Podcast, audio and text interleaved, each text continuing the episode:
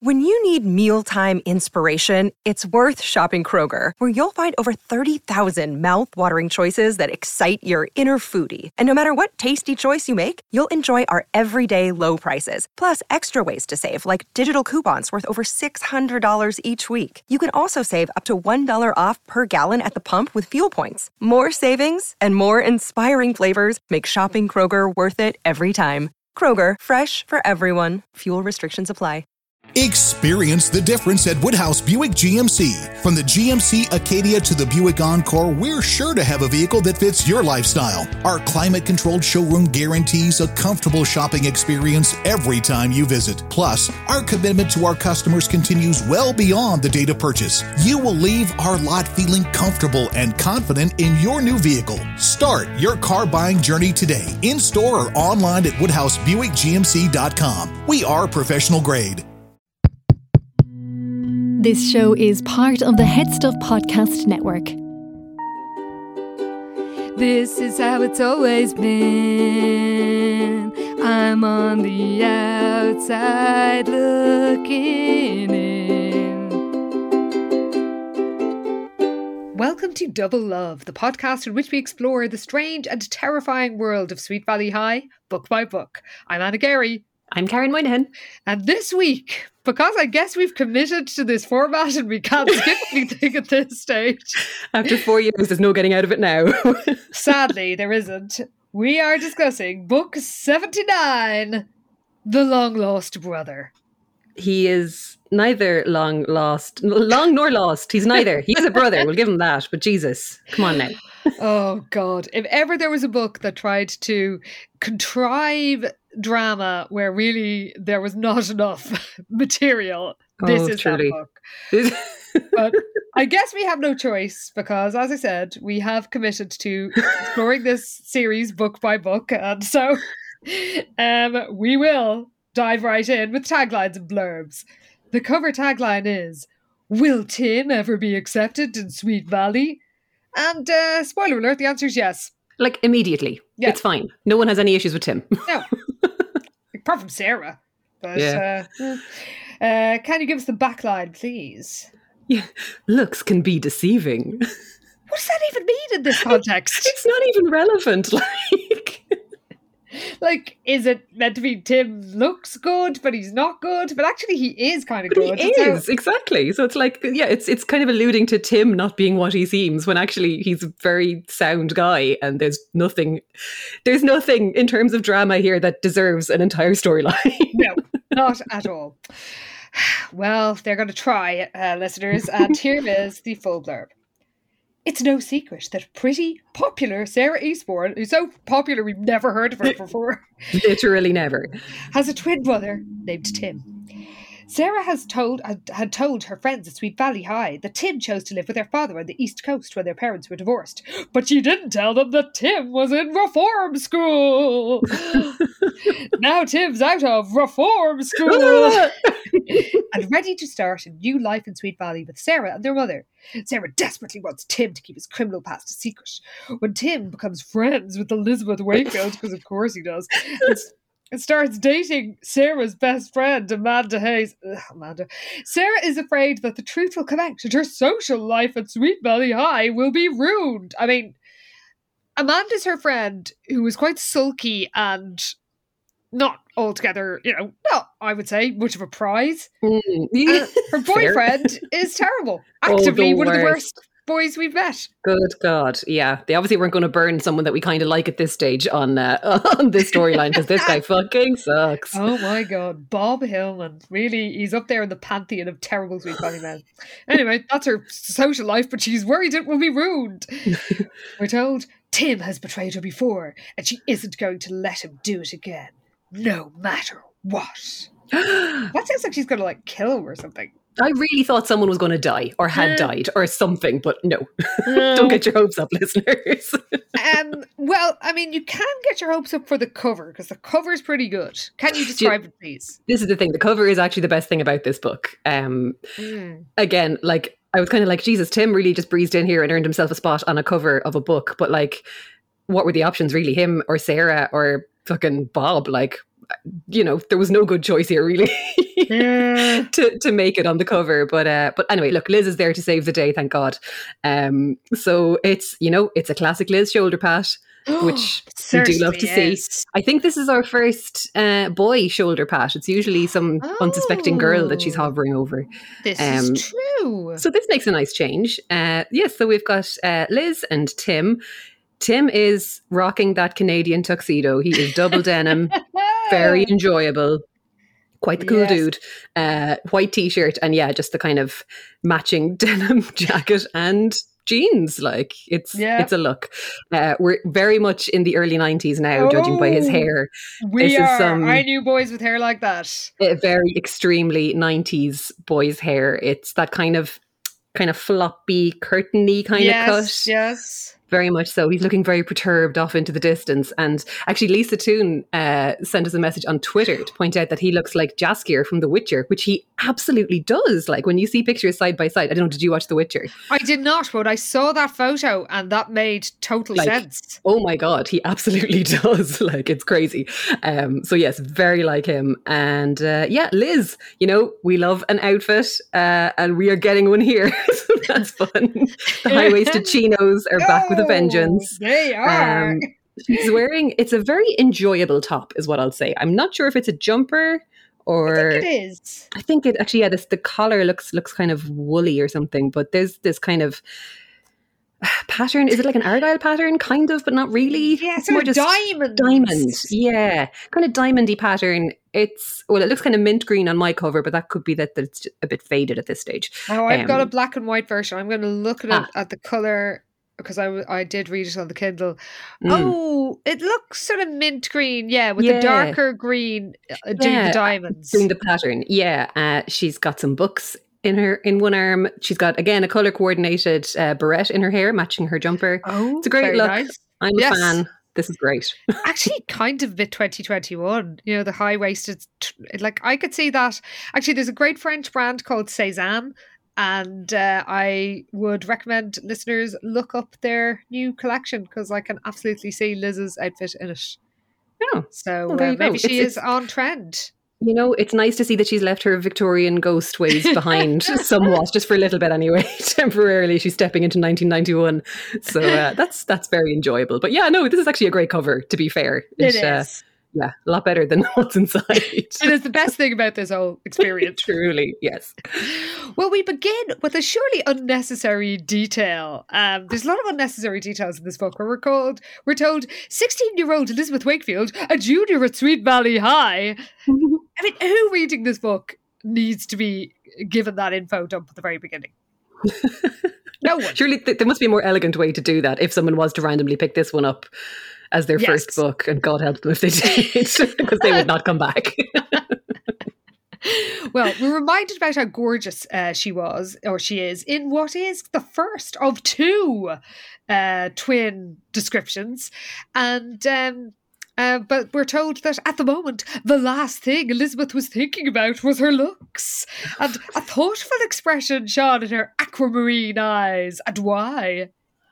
Well, because she is chatting to a lady called Mrs. Barstow, who apparently is head of the, and again, this is the book's words, the local shelter for battered women. Yes.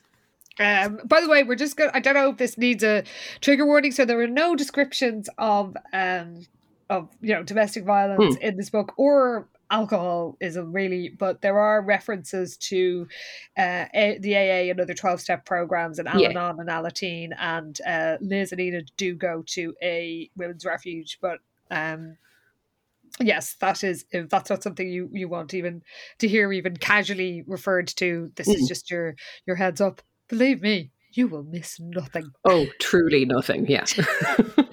So there's a well-meaning and accurate sort of PSA, which we assume listeners you all know, just about how you know, all sorts of women can end up staying in abusive relationships, Mm. whatever their their backgrounds, and um, you know. It is kind of accurate and and well meaning, so uh, I guess well done because this is probably something teenagers should know.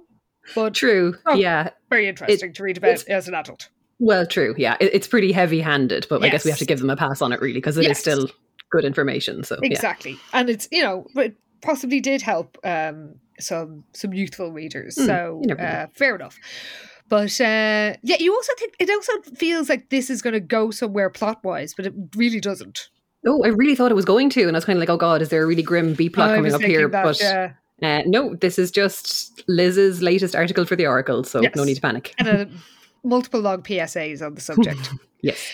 um, so uh, yeah, the counselling service is based at the ever expanding community centre, which refers women to um, to the refuge if if they if they need to to get out of their.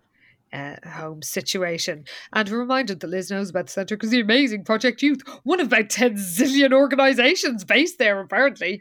Honestly, this community center is like a plaza or something. It's some kind of like enormous umbrella group of every kind of fucking community service you could think of. Yes. So uh, yeah, Liz is disappointed to hear that you know there isn't an easy solution to domestic violence, but um, Mrs. Barstow tells her that you know they are making progress and they're getting the word out that there are places to go and violent behaviour is not acceptable and people want to help. So as my notes say, I can't sneer at them for sharing this; it is important, but this is going on for a very long time. Oh, quite a while, yeah. Yes. Liz wants to uh, visit the shelter, and Mrs. Barstow says, Grand, I'll take this 16 year old along without checking with any of the women who live there, as long as she keeps the location a secret. That's the thing, yeah. She explains how the location's a secret, obviously, for like to protect the women there. And then she's like, Yeah, of course, random child. Why don't you come along here and write about it for your fucking school newspaper? I mean, there's a lot of very irresponsible behaviour about Oh, letting the ethics are out the window. Oh my god. Well, Liz leaves and gets a lift from Jessica in the death wagon, and um, yeah, one description, twin description isn't enough because we get a re- reminder of how gorgeous Jessica is. Yeah, like an entire page of it in case we missed it the first time round. We're told that no style as tame as a French braid would do for Jessica's hair. It fell freely around her shoulders, glistening and sexy. Why is it glistening? Is it wet? She's just going out with wet hair. Wet look mousse. Ooh. well, uh, yeah, apparently Ned and Alice have been warning the girls if if they are ever careless behind the wheel. And I'm wondering, is this all gearing up to the old evil twin? Like in about 15 Ooh, books is probably the time very- with the accident. Some pretty early groundwork, isn't it? Yeah.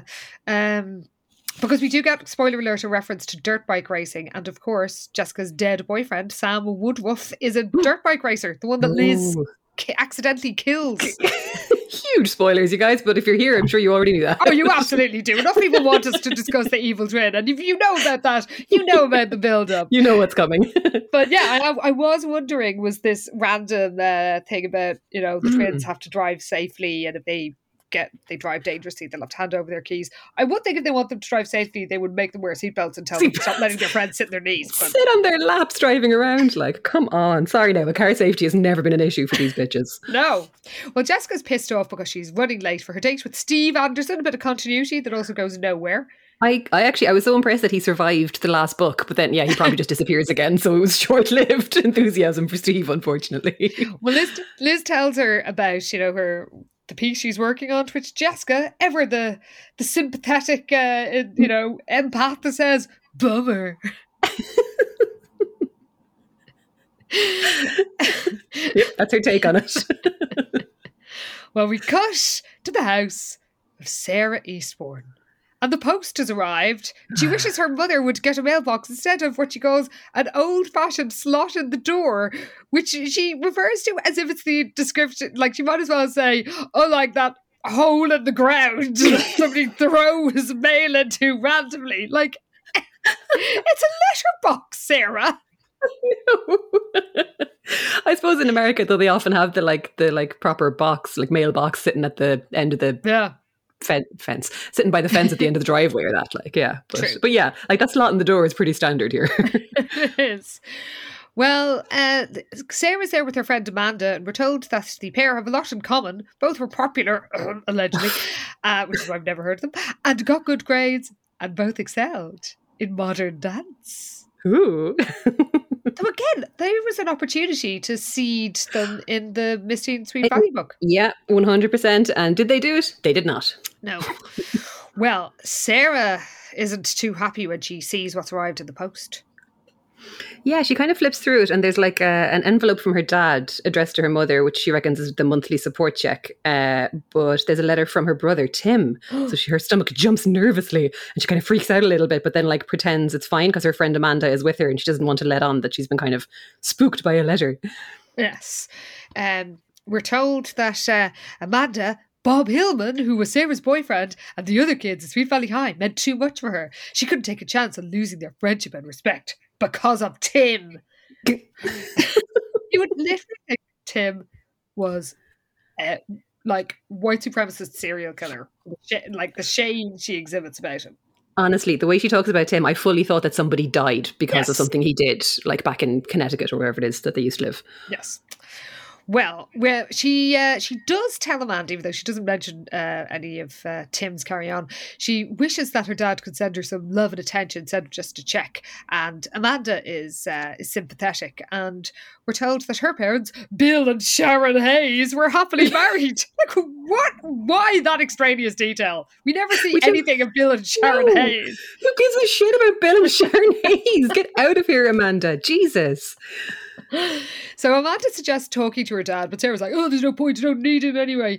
And then Amanda asks her questions that sound like something you'd say to someone you have just met, not your supposed best friend. She's like, "So what's the story? Who's your brother?" And he's like, "Well," Sarah's like, "Well, we're twins." Like, how does she not know this?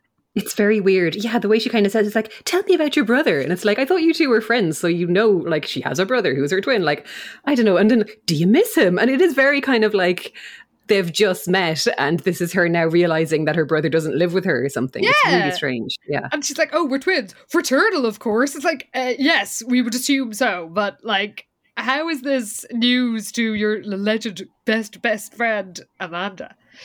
Um, and yeah, Amanda, when Amanda says, "Do you miss him?" We're told yes, answered a voice deep within Sarah's heart, but she's like, "Oh, not really." Um, and Amanda kind of pushes it, and uh, Sarah kind of is a bit defensive, but then apologizes. And Sarah thinks how much she appreciates Amanda, but would hate to lose her. Like she lost her other friends because of Tim. Damn it, Tim. Again, nobody died, so it's not as bad as it sounds. No. Later, her uh, Sarah's mother, Janet Eastbourne, arrives home from her architecture job. And who could she be a friend of? oh, wait, it's Alice Wakefield. I think we're going to make some make more of that. I'm kind of Really? Honestly, yeah, it's like they're just throwing in all these details, and there's just no need for the half of it, like at all. Yes, I mean, Bill and Sharon are the worst, but uh, Bill and Sharon. Well, um, as Sarah makes dinner, Janet uh, Eastbourne reads the letter from Tim and uh, she's got some news. Oh yeah, he well, she kind of yeah. Again, it's very exposition-y because it kind of Yeah. tells us all about how he's been taking a special class in car repair uh, through the vocational high school. Yeah, you know how he loves cars. Again, like a very normal way to talk to your daughter. Um, so yeah, uh, Janet kind of says how much she misses uh, Tim, but yeah, she says that he. Wait, what was it? That he's. Oh, well, she says, oh, he He loves cars. And Sarah's like, oh, yeah, he loves, him- loves it so much he stole one. Yeah. And then uh, Miss Janet wants to talk about it, but Sarah's like, oh, gives her yes, gives us a big exposition dump that is is so contrived. Oh, it's so ex- like these whole first kind of chapters are super exposition-y. Yeah, like we're just let know that with Tim, yeah, he drank too much, he took drugs, and finally he stole a car. Now he's in reform school. Doesn't that about cover it? And like, yes, it does, Sarah. That's some very clumsy exposition. Thank you. But um, yeah, her mum is kind of trying to defend Tim, just saying, look, he made some terrible mistakes. He's trying to turn his life around now, and he's apparently he's been getting really good grades at school, and he's been attending Alcoholics Anonymous meetings. Yeah. Um, but Sarah's just not having it, and she's just like, whatever. He's always lied to us before, and why would he change now? But he actually is making efforts. It seems like. Yes. Uh, and uh, Sarah runs away crying, Hmm. as is tradition. But uh, as is not tradition, um, her mother actually follows her and says, "Look, you know, she's talking about Tim needing a second chance, and urges um, Sarah to go to Alateen, the kid version of Al-Anon, the support group for families of of alcoholics, and." Which is Miss uh, Mrs. Eastbourne has been going there, and it's really helped her. Hmm. But um, even though Sarah knows it's been helping her mother, she doesn't think she needs help. But Tim is the one who needs to change. Aha. Later, she's picked up for a date by her terrible, terrible boyfriend, Bob. Oh, Bob. Yeah, it's funny because I suppose at the end of the last book, we were literally just being introduced to these people like extremely abruptly. So there was no clues as to how desperately awful Bob actually is. But it was like nearly immediately, it's just like, oh, we hate this guy. Oh my god. he's just terrible. Like he kind of. I He's yeah, he kind of. Well, this is it. He's taking her to dinner to meet his parents at the country club, and like at this stage, even at this early point, I wrote down meeting someone's parents at the country club never goes well because they're always pricks. Like yes. that's kind of a, a set thing I feel like at this stage in this series. It's like if you're meeting someone's parents for the first time and it's in the country club, truly don't bother. Like just break up now. It's not going to work. Oh, well, Sarah is a bit nervous about it. And uh, not least because it reminds her of. Um, uh, of her own sort of waspy youth in Connecticut, um, and uh, she imagines she imagines what how it would feel if all the other guests knew she was the sister of an alcoholic or drug addict who was in the habit of stealing cars. Like half of them aren't drinking the bottle of whiskey a day. Well, or look, it's a country club. A country club in 1991. Half those people are off their gourd and coke. Like I, I wouldn't worry about it, girl. Yes, I now say like they're not all on prescription drugs and coke. Yes, absolutely. They are popping pills to beat the band. Relax, Sarah. Well, Bob is a total dick from the absolute start, setting a pattern. Mm. He said, Sarah, Bob growled, his country club smile never faltering. You look like you're about to turn around and run for your life. Step out of it, will you? I want my folks to see you at your best. Oh, he's just, he's awful. Yeah, I think this was, and I just wrote down, ah, I see. Bob sucks. he certainly does. And so do his parents, who were just rude, obnoxious, snotty wasps. Very much so. Yeah, they kind of, she's introduced to them, and like the dad, Mr. Hillman, Oh my Uh, god, so rude. barely barely even acknowledges her like he kind of like mutters some half-hearted greeting but isn't even looking at her he's kind of scanning the faces of other people at the club um and uh, yeah apparently yeah the mother kind of explains it away is that he's eager to talk with some guy about an investment opportunity but like he just gets up and rushes away from the table before Yeah. even sat down it sounds like and all through dinner he keeps jumping out of his chair to go bother people about investments and it's tacky behavior to be honest and i don't see someone like lila fowler putting up with shit like this Oh my god, she wouldn't put up with it for a single second. And uh, the mother is is uh, is much better, and um, she's just sort of snooty and rude. And um, as what she Sarah finds herself thinking fondly because this family are so cold and horrible of her Hmm. own youthful bond with Tim. But then Bob. Uh, interrupts her reverie with his voice thick with disapproval. And he's got quite a question. Oh, for God's sake, yeah. Apparently, uh, he's saying, uh, My mother asked you what you think about the controversy over tanning salons. And we're told, in truth, she felt the doctors were right to be concerned about the dangers of long term tanning. Oh my, I'm glad somebody in this town is oh, thinks this. We're finally getting there, you guys. But uh, yes, she can't bring herself to say what she truly believes because she's pretty aware that uh, Bob's mother has has baked herself like an old leather handbag. yeah, again, I just picture her looking like Magda from There's Something About Mary. Just the kind of- Absolutely. With the metal thing reflecting the rays. yeah. So she's all like, oh, I don't know. And Mrs. Hillman frowns at her because she has no fucking manners. None. And afterwards, Bob gets even worse. Oh my God. Yeah, as he's like, he's wrenching open the passenger door of his car for Sarah. And he's like, You really blew it with mom and dad. Like, fuck off, Bob. And in fairness to Sarah, she is furious at first. And then it immediately all just evaporates because she's like, She remembered how much she liked Bob Hillman and how popular he was at school. Like, ah. since when? When? We've literally never heard of either of you. And Who are you? Bob is a charmless boor. Oh, he really is. He's got no redeeming qualities, like, at all. Yes. So, well, she Sarah apologizes. You shouldn't, um, and said, "Look, she's got a lot of stuff in her mind." And Bob asks her to uh, party in a certain, uh, hosted by a certain diva that we know and love. Who sadly Yeah. doesn't really appear in this book properly. Oh, yeah, she's very much on the periphery, if, if, if even at all. So, yeah, Lila's throwing a beach party uh, tomorrow. So, he's wants to know if she wants to go to that. And even though she doesn't love Lila, she thinks this shows Bob likes her. So she says yes. And then Bob is so gross. He's such a creep. Um, yeah. So when he's like, "Okay, great, wear that white swimsuit you bought last week. I want all the other guys to wish you were their girlfriend." Ugh. Uh, Like, just get in the fucking bin, Bob. Seriously, get out of here right now. And we're told Sarah felt vaguely uncomfortable, but she Yeah, no ignored the shit. sensation. Oh. No, don't ignore it. Well, the next morning, Sarah, the phone rings and uh, Sarah picks up the phone, but it's just as her mother answers. And who could be on the line? oh, it's Tim. Um, yeah, so she's kind of taken aback. Uh, I suppose she hasn't really spoken to him at all. Yeah. Uh, like, yeah, she's basically just cut him off and hasn't caught up with him in any kind of shape or form since, Since he- he's stayed back, I guess, in Connecticut. Um, he went or to with a big house. Or went to the big house indeed as a criminal. He's a hoodlum. Um, but yeah, so she kind of ends up eavesdropping on a call between um, her mom and Tim.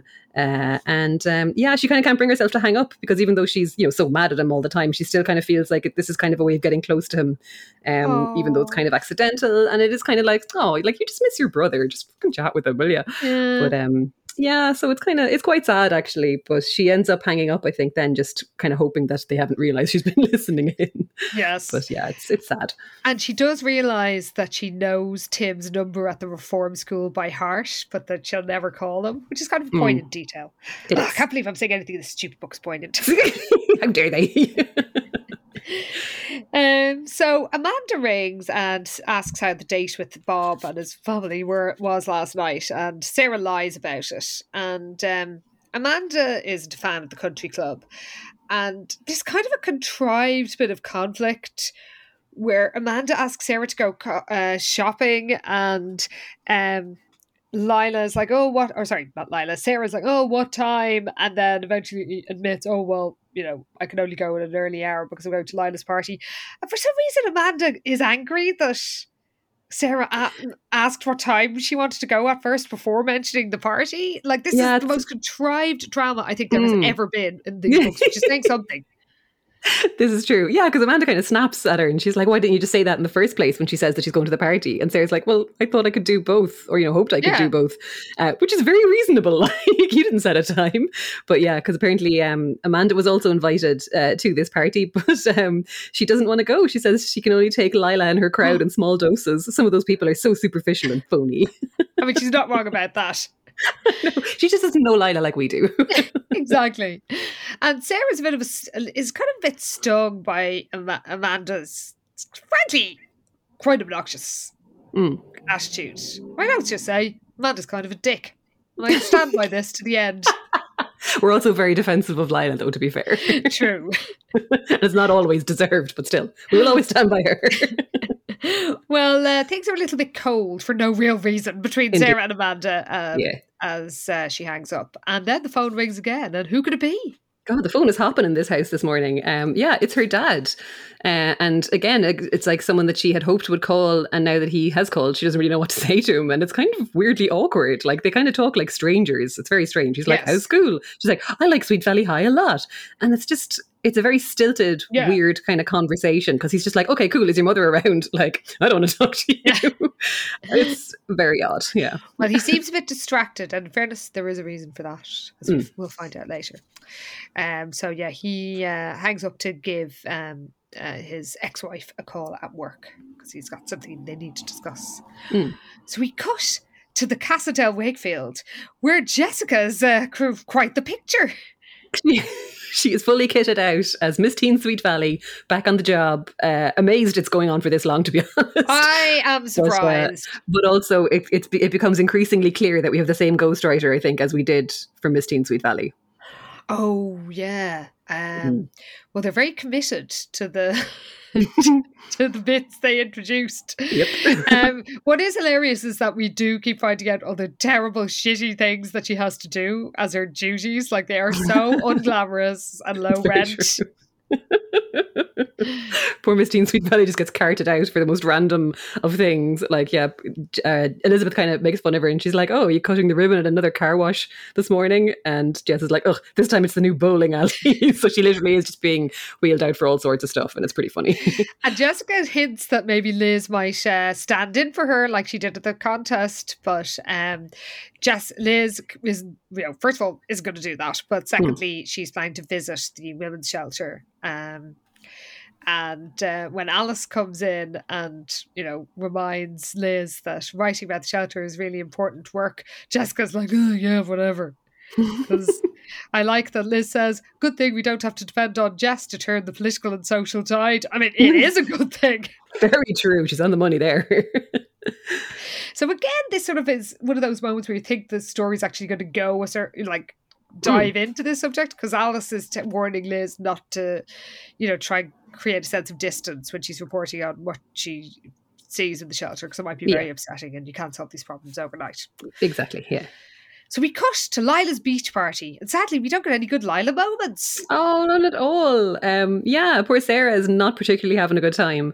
Uh, I suppose the fact that she had been chatting to her dad and he seemed so distracted earlier is kind of playing on her mind, and also the stupid conversation with Amanda that was like mm. conflict again for no reason. Um, but she just has this feeling that something disastrous is about to happen, um, but also feels like she needs to pretend like she's having a good time, or else Bob is going to be pissed off with her. And it's like, oh my God, it's so clear so quickly that this guy is just the fucking worst.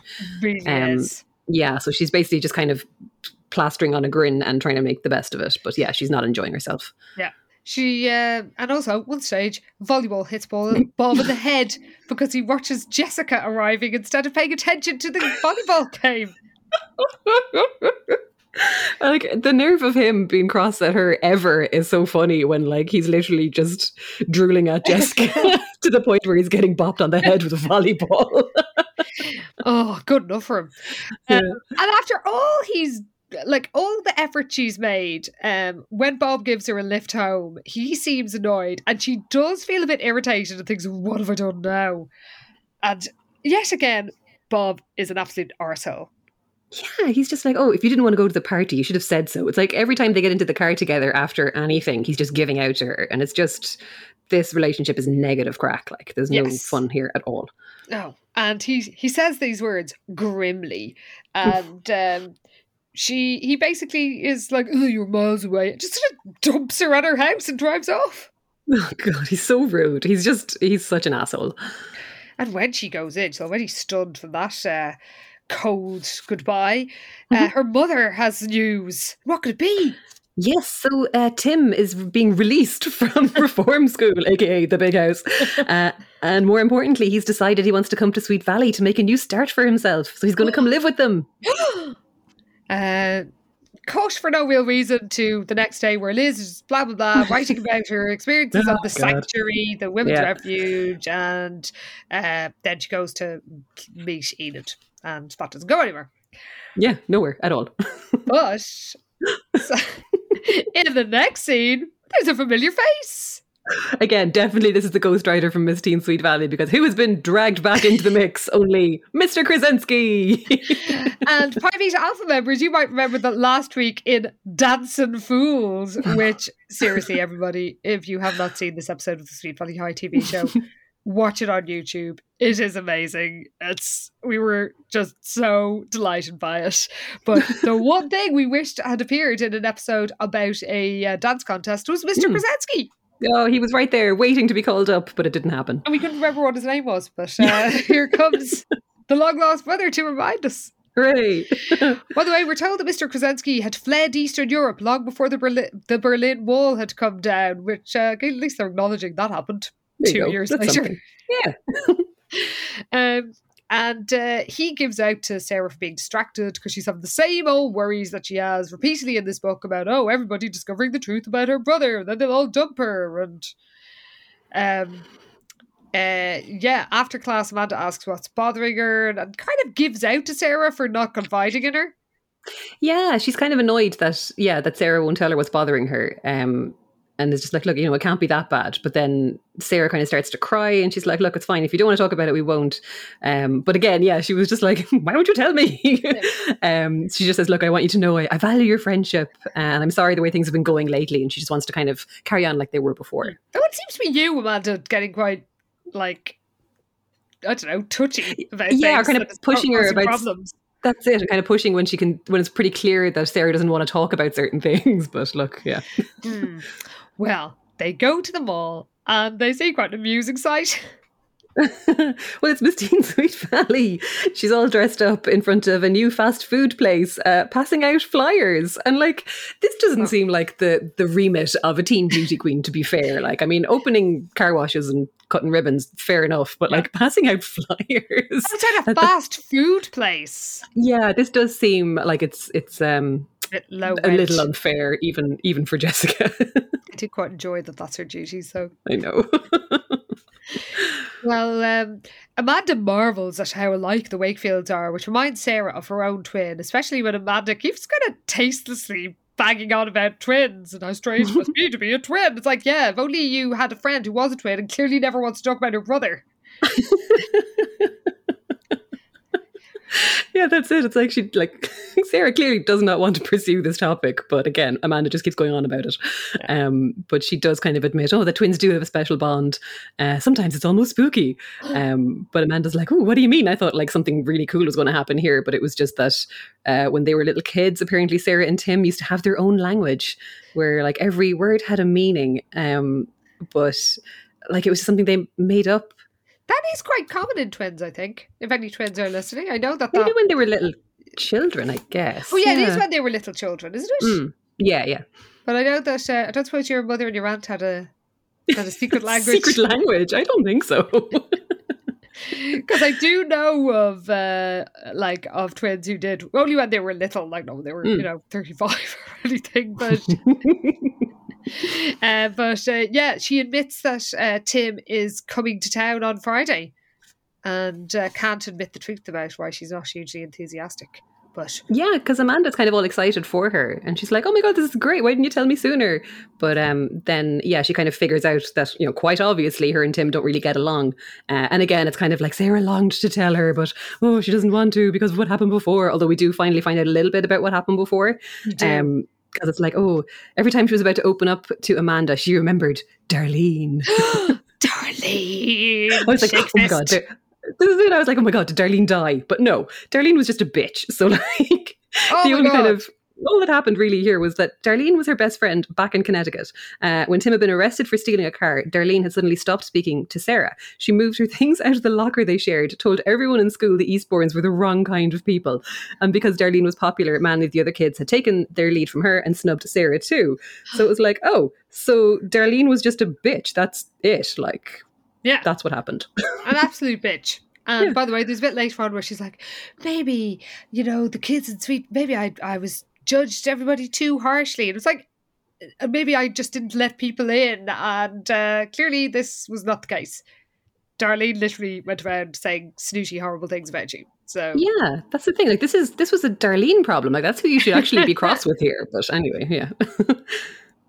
well, uh, she um, she they are they they go to I don't know get some food or something. And who could they be joined by? but another old old face. Oh my goodness, yes. Uh, and again, I feel like there's a bit of retconning going on here. Um, yes, but they are joined by they are joined by Jerry Crunch McAllister. but he's like he's described as a former Sweet Valley High student. Um, uh, and the, yeah, I'm going to say what his outfit was because there's actually quite a few in this. Um, but he stops by wearing jeans, a football jersey, and a Letterman jacket. And it kind of talks about how he works for a local construction company and is good looking, but in a macho sort of way.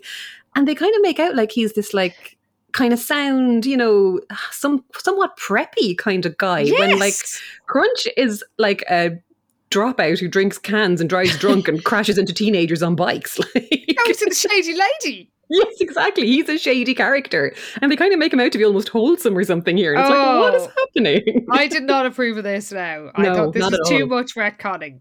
Yeah, it definitely is. Like this is not this is not the crunch that we previously met at all.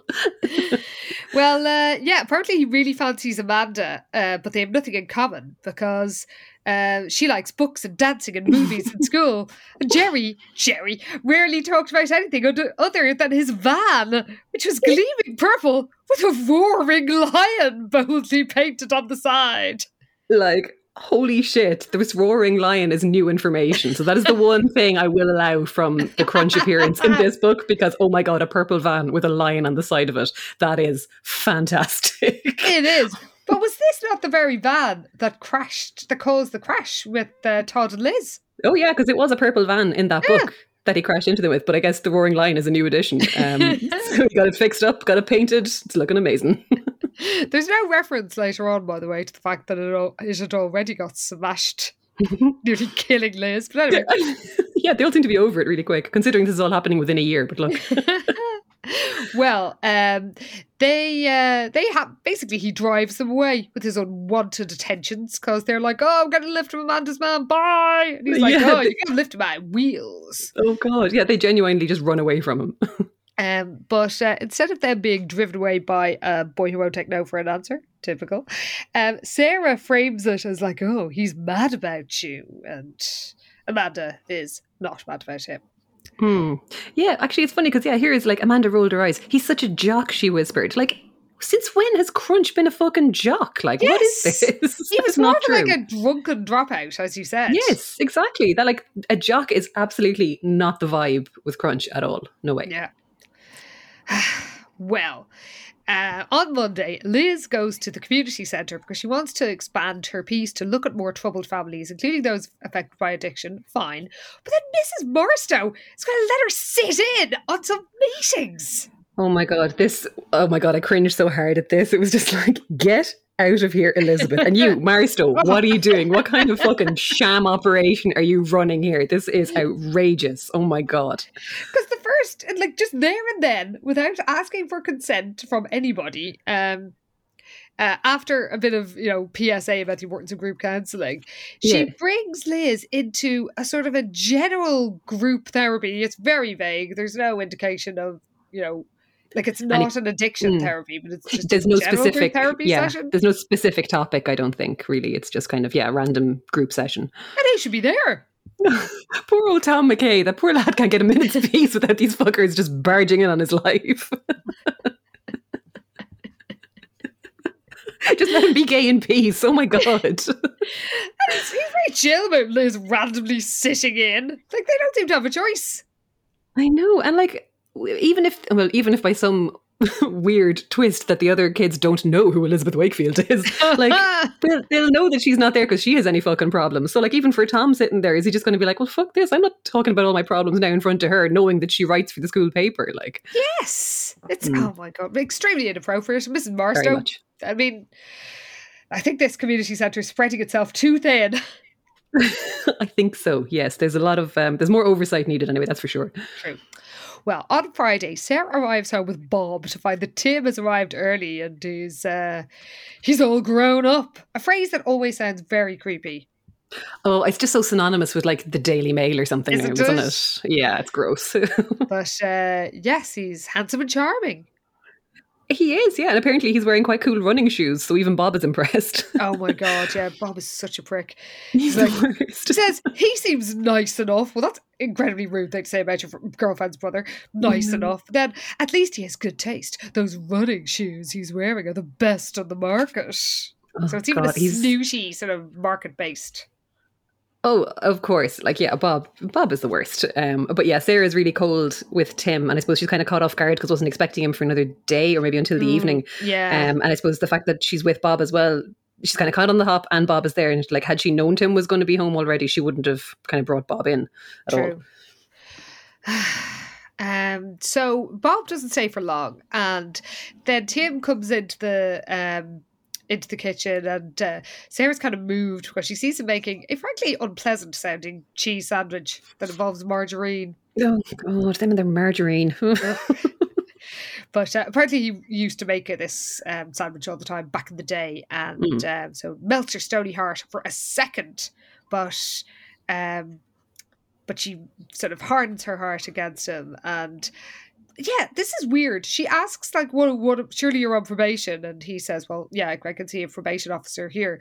And somehow this makes Sarah thinks that that everybody will find out about him. Like, do they keep tabs on the probation officers? or yeah, I guess they have announcements boards as well up in Sweet Valley High, just like they do in the TV show. And uh, yes, all the all the details of probation officers and their wards all go up there every day, updated daily. Well, the next morning, I mean, this takes about four pages, but I think we can describe it in two sentences. Uh, Sarah's mother drives her to the beach for heart to heart basically says, Look, uh, Tim isn't a bad person. Uh, he's really trying to make a change. He needs their support.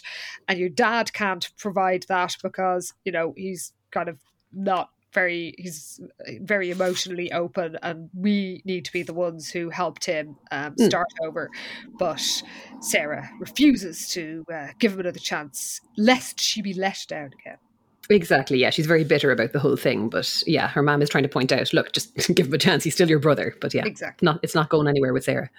Well, we briefly cut to the casa where Jessica is trying to bribe Liz to take her place as Miss Teen Sweet Valley, um, and uh, Liz is, is refuses because she needed to go back to the, the sanctuary. And uh, there is quite an amusing bit when she suggests Jessica just ask the runner up to take over. yeah, which obviously instills pure horror into Jessica. And she's like, never shooting off the bed like a rocket. if I do that, someone might get the idea. I can't handle the job. So, uh, yeah, so the runner up is not getting a look in anyway, that's for sure. No. well, Sarah's at home being lost and confused. So there's only one place to call. I mean, it could only be Project Youth. and uh, I do like that somebody, some girl answers the phone and the voice is familiar, and I bet it's it's meant to be Amy. And uh, Sarah's like, "Oh no, I think I know that voice," and hangs up.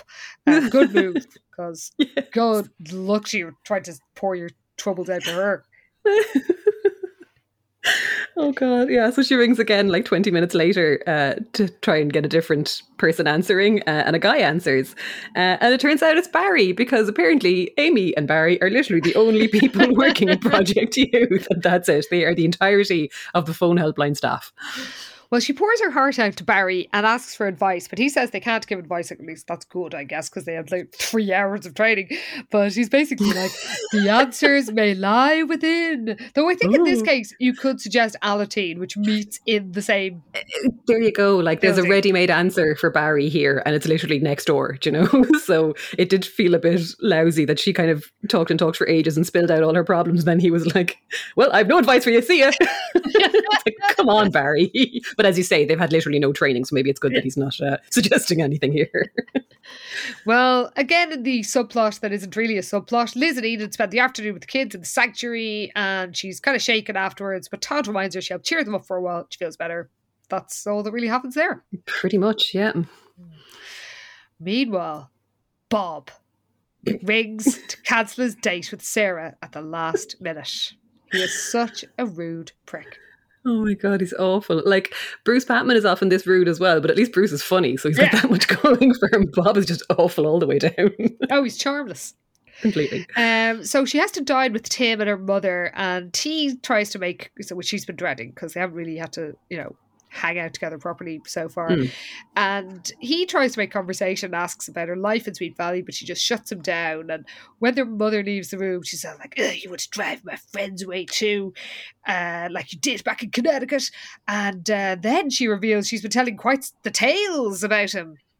Oh God, yeah. Apparently at school she's been telling everyone that um yeah, he was living with their dad in Connecticut, that he gets good grades and he's a member of the track team. And she's like, You better go along with that story.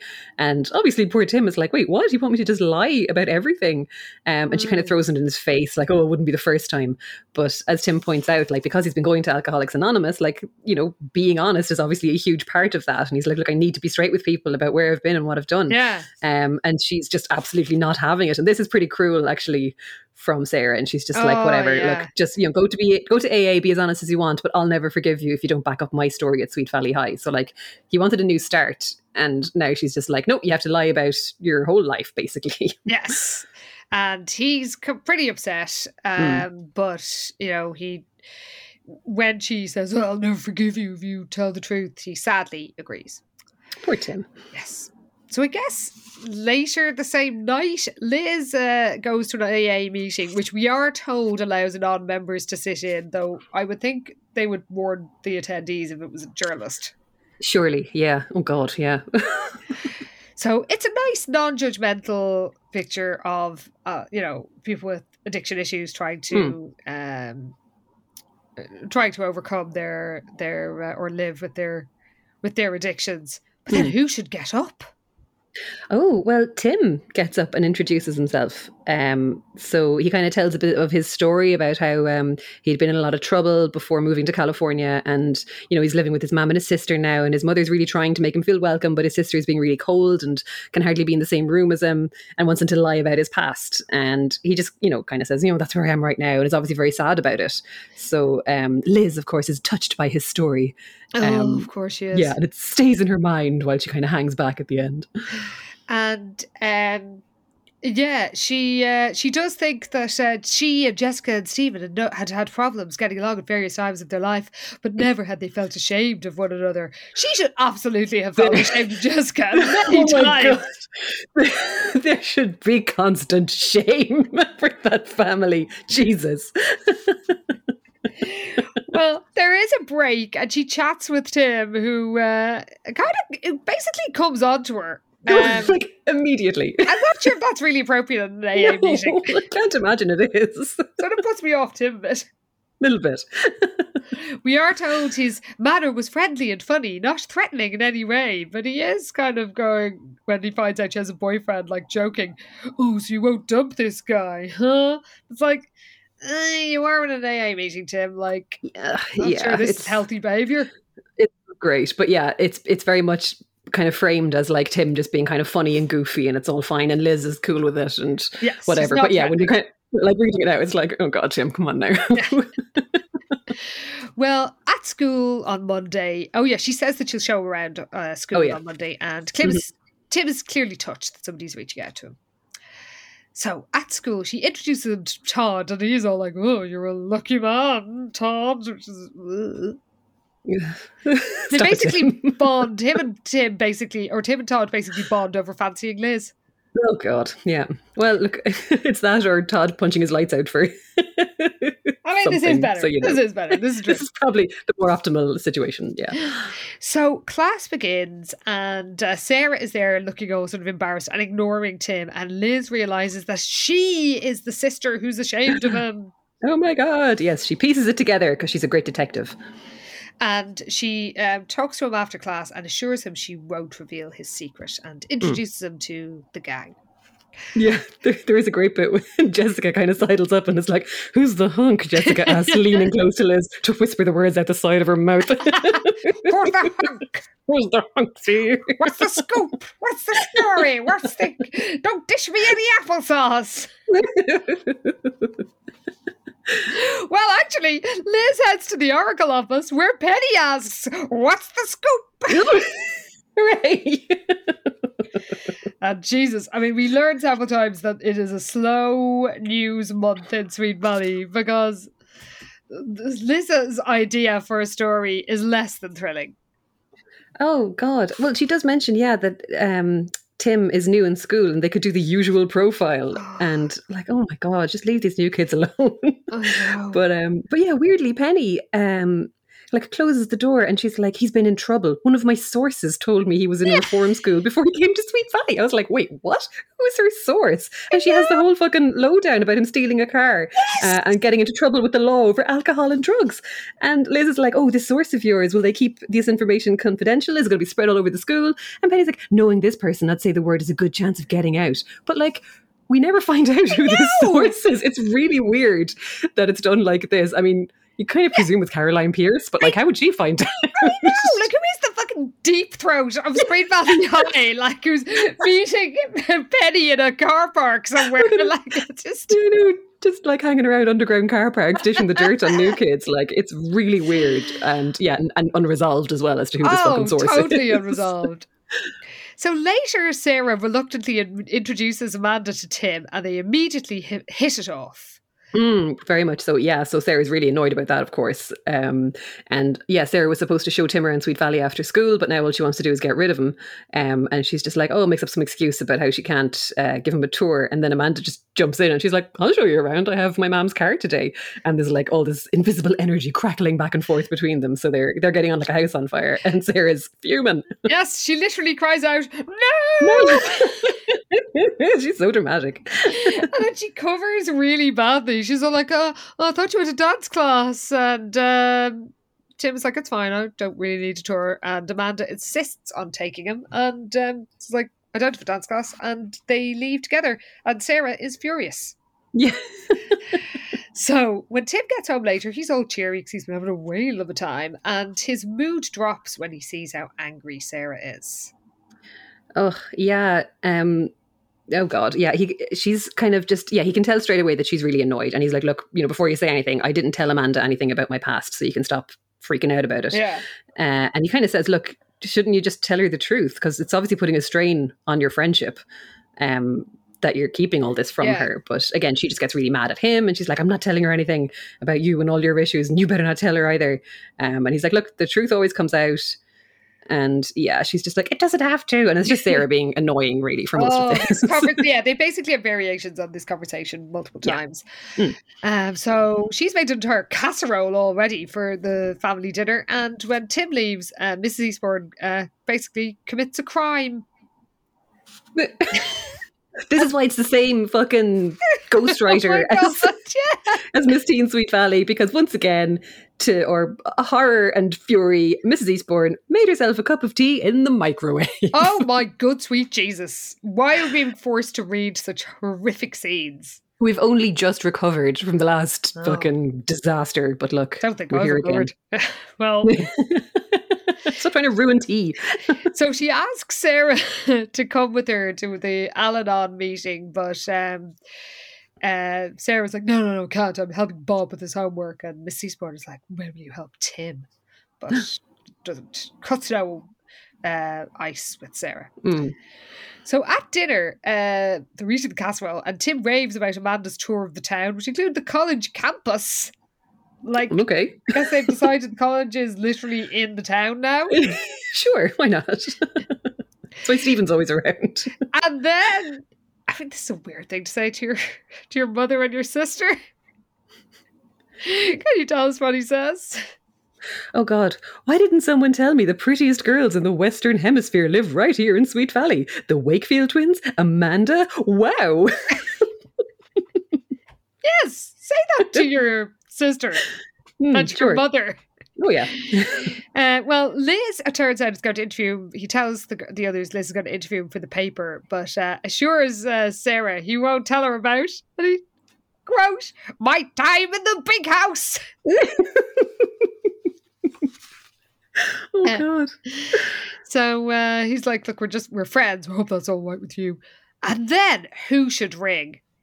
Oh, it's Bob again. Last minute, he's like, "Oh yeah, Oh, I can't hang awful. out this evening and study tonight." He's like, "My mother is having some people in, and I have to be there." Um, so she's just really disappointed. And Bob says he'll drive her to school tomorrow, but she's just kind of feeling let down Yes. at every turn. It seems like lately. And she runs away crying. So next morning, Liz and Tim meet for their interview, and he admits that he stole the car and ended up in the brick house. And uh, we're told, like any reporter worth her number two pencils, Liz had good instincts about people, and she knew Tim Eastbourne was basically a good person. Oh God. yeah, she kind of jokes about, it. "Oh, it's probably better if I don't put all that in the profile." Yeah. But it is kind of nice. And he talks fondly about his childhood in Connecticut. And when she asks about school, Tim reveals that uh, it's it's something he finds a bit challenging.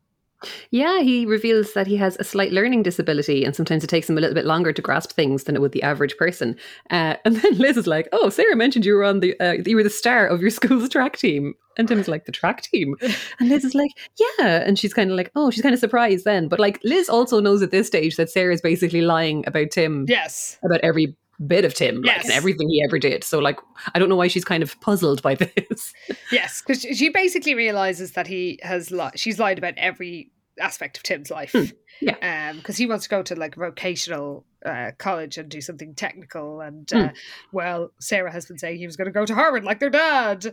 Um, but Liz realizes that Tim really respects and cares about Sarah because he talks about her really fondly and he sings her praises. Um, so it's a bit poignant. It is. By Friday, Sarah is freaked out because Tim is a social hit. He's already popular. Oh my god. And uh, yeah, he clearly fancies Amanda, who likes him back and is uh, skiving off their uh, their dance class that evening. She's tutoring Tim. oh my god, Mr. Krasinski will not be happy with this. No. So she's just having a bad day. She gets caught in the rain on the way to class. She's feeling sorry for herself. And when she comes out after class, she sees her mom's car waiting for her. But who could be in it? It's Tim. He's there to pick her up. So he's uh, he apologizes uh, again. I'm not really sure what he's apologizing for, just existing, I guess. And Yeah. says he's trying to show he's changed, but she won't believe him. Um, that you know, she said she's learned not to trust him. But then when they get to the pizza place, because they're going to get pizza for dinner, they kind of get their friendly vibe back over the large array of video games that apparently are in this pizza place. Okay, I got really excited because they do actually make uh, for the time current reference, and I was Oh! delighted. Um, yeah, so she does like melt very slightly in the the pizza place, and it kind of takes her back to when they used to play games together as kids. And uh, Tim is like, "Come on, I'll beat you at Golden Axe while we're waiting for our order." And I fucking love Golden Axe. so I loved this. It was like the one like really good thing in this book was a mention of Golden Axe because that was such a fucking good game. well, uh, yeah, well, it's, it's apparently the game that bonds uh, strange twins. Um, but things get a bit, uh, the, the good mood wears off when they get back, and Amanda is still in the Eastbourne house. And Sarah thinks, oh, she clearly just stayed after the tutoring se- session, hoping she'd be asked to dinner, which of course she is. Yeah, it's it's a weirdly bitter way for her to think about her friend, Yeah. like saying, "Oh, she's trying to be asked to dinner." It's like, yeah, she's your friend. Why don't you want to hang out with her? Like, I know you're pissed off with, I know she's pissed off with Tim, but surely she'd like still want Amanda to be around. But anyway, yeah. So she's very, she's just very crabby and impatient again. Like once she gets home, because she kind of briefly kind of softens towards Tim, and then immediately just snaps back to being Yeah. kind of a bitch about him. And when Amanda, well, Tim drops Amanda home, and when he gets back, Sarah basically accuses him of stealing her friend. And Tim's like, "Look, she thinks you're brilliant," but Sarah's like, "Ugh, I want you to drop her uh, because you said you wouldn't wreck your li- my life, and now look what you're doing." And he's like, "Oh, you basically, what the fuck? I didn't. I never promised you I wouldn't have any friends." Exactly, yeah. He's like, I didn't promise to be a hermit, which is fair because she is just mad at him for anything he does now at this stage. Um, and also earlier, she had kind of said how, you know, oh, actions mean more to me right now. And it's like, all he's doing is showing her how much he's changed and all the work he's doing in like bettering himself or whatever. But like, yeah, she's just, she's just really mean to him. It's not, Yeah. it's not fair. Yeah. And says that Amanda wouldn't give him the time of day if she knew what you know, Tim was really like. And Oh, Tim is like, okay, what am I really like? Why don't you tell me? And then it Mhm. all comes out because we kind of see where Sarah's resentment, completely unfounded, is coming from. Yeah, she ends up blaming him for their parents' divorce. She's like, they broke up because of all the trouble you caused, and that's why dad moved out. Um, and Tim kind of goes pale and he's like, he's like, what are you talking about? He's like, uh, look, they were fighting long before I got into trouble.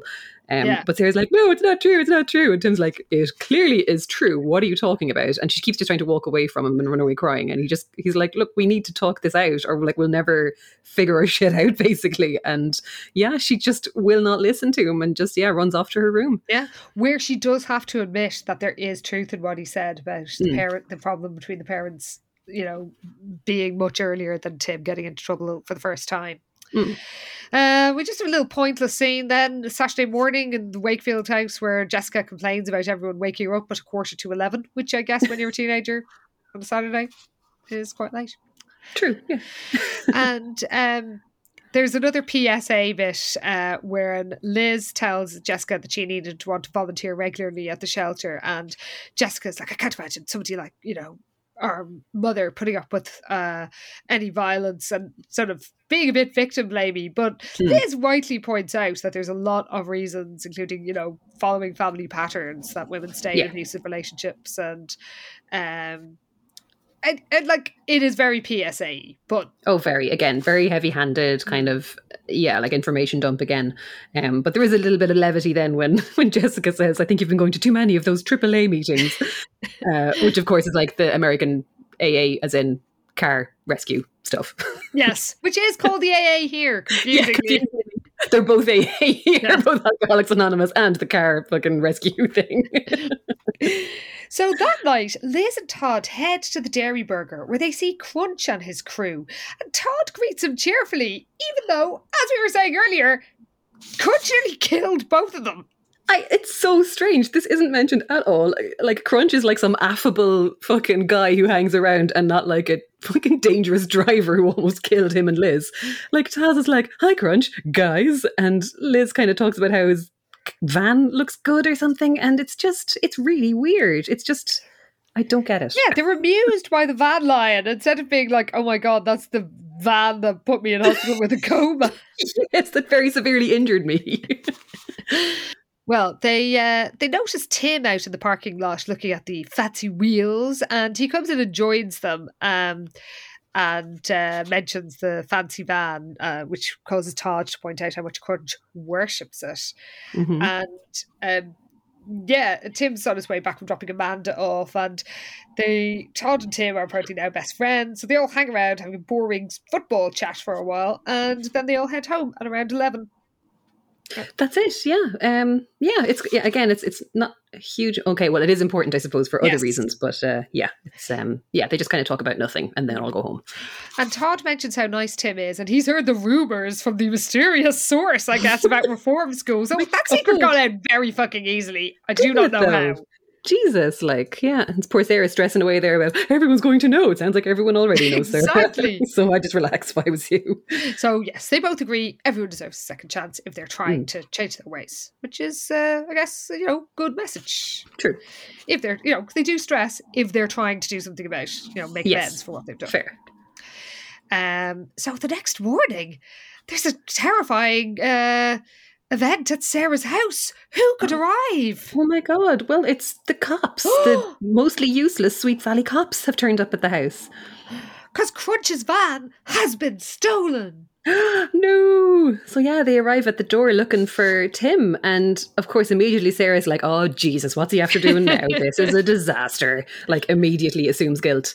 Um, but yeah, poor Tim like was conked out of sleep, I think, and kind of wakes up and has to be taken away, and he's just like, "Oh Jesus, look, I didn't take Crunch's van.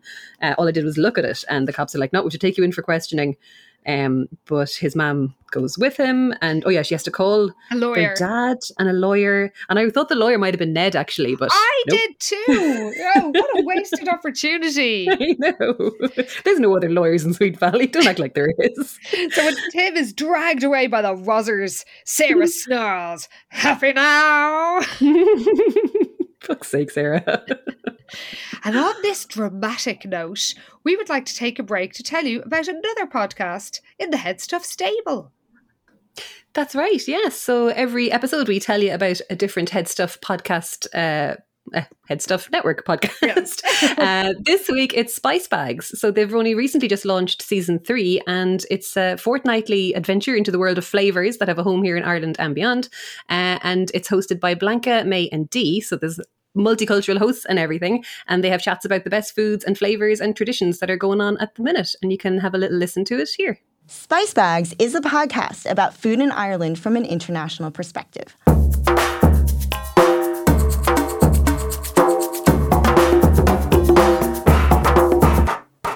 Hi, I'm May. I'm an American food writer, and I'm with my friends Blanca, a chef from Spain, and Dee, an Irish food editrix. And we are the Spice Bags, three sassy ladies with a lot to dish up.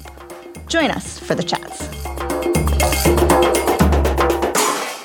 And now, back to Sweet Valley, where um, Tim and Mrs. Eastbourne get home hours after he's dragged away in cuffs, because unsurprisingly, they had no evidence to hold him.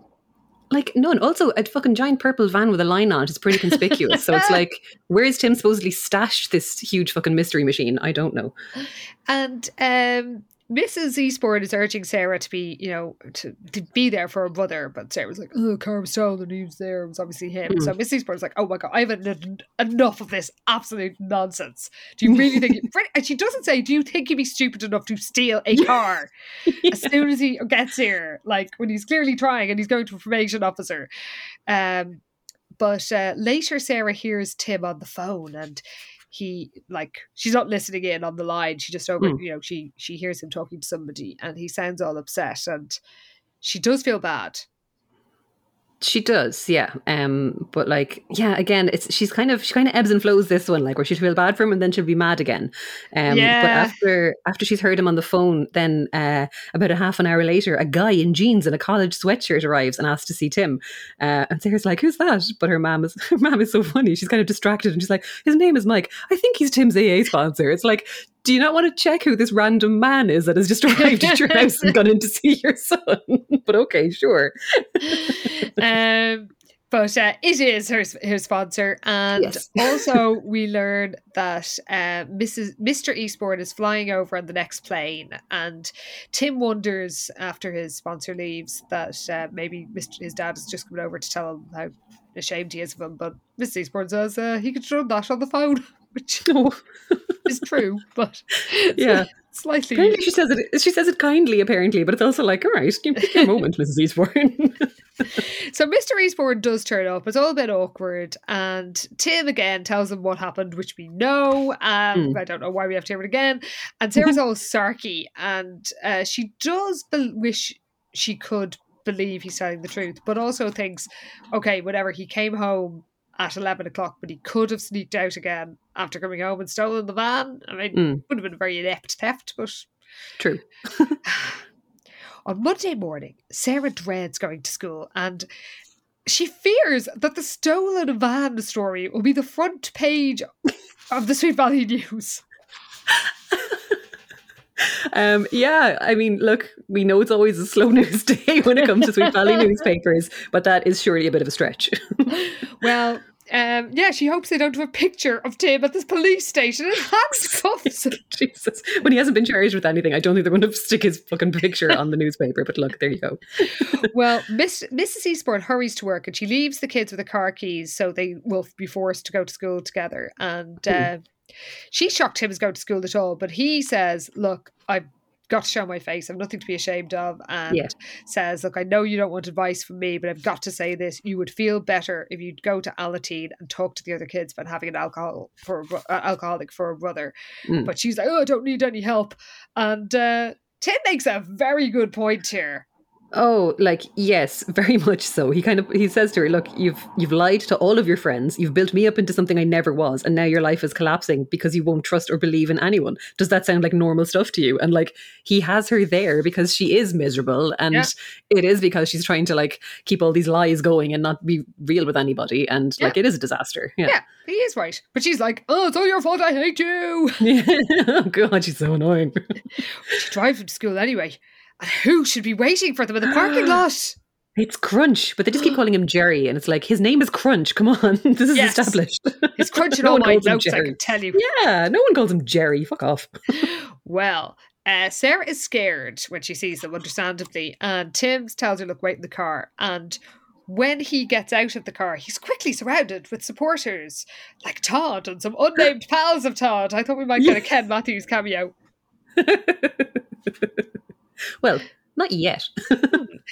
But tensions quickly mount. yeah, uh, Crunch. I almost called him Jerry there because that's the name in the book. But like, yeah, Crunch accuses uh, Tim of obviously stealing his van. Uh, like, it's like, where's my van? He's born, and Tim's like, I don't know. Like. He stands tall and looks him straight in the eye, and Sarah's kind of watching this, going, "Oh God!" Like Crunch would absolutely make bits of him if he Mm. decides to. But Tim is like, "Look, I didn't take your van.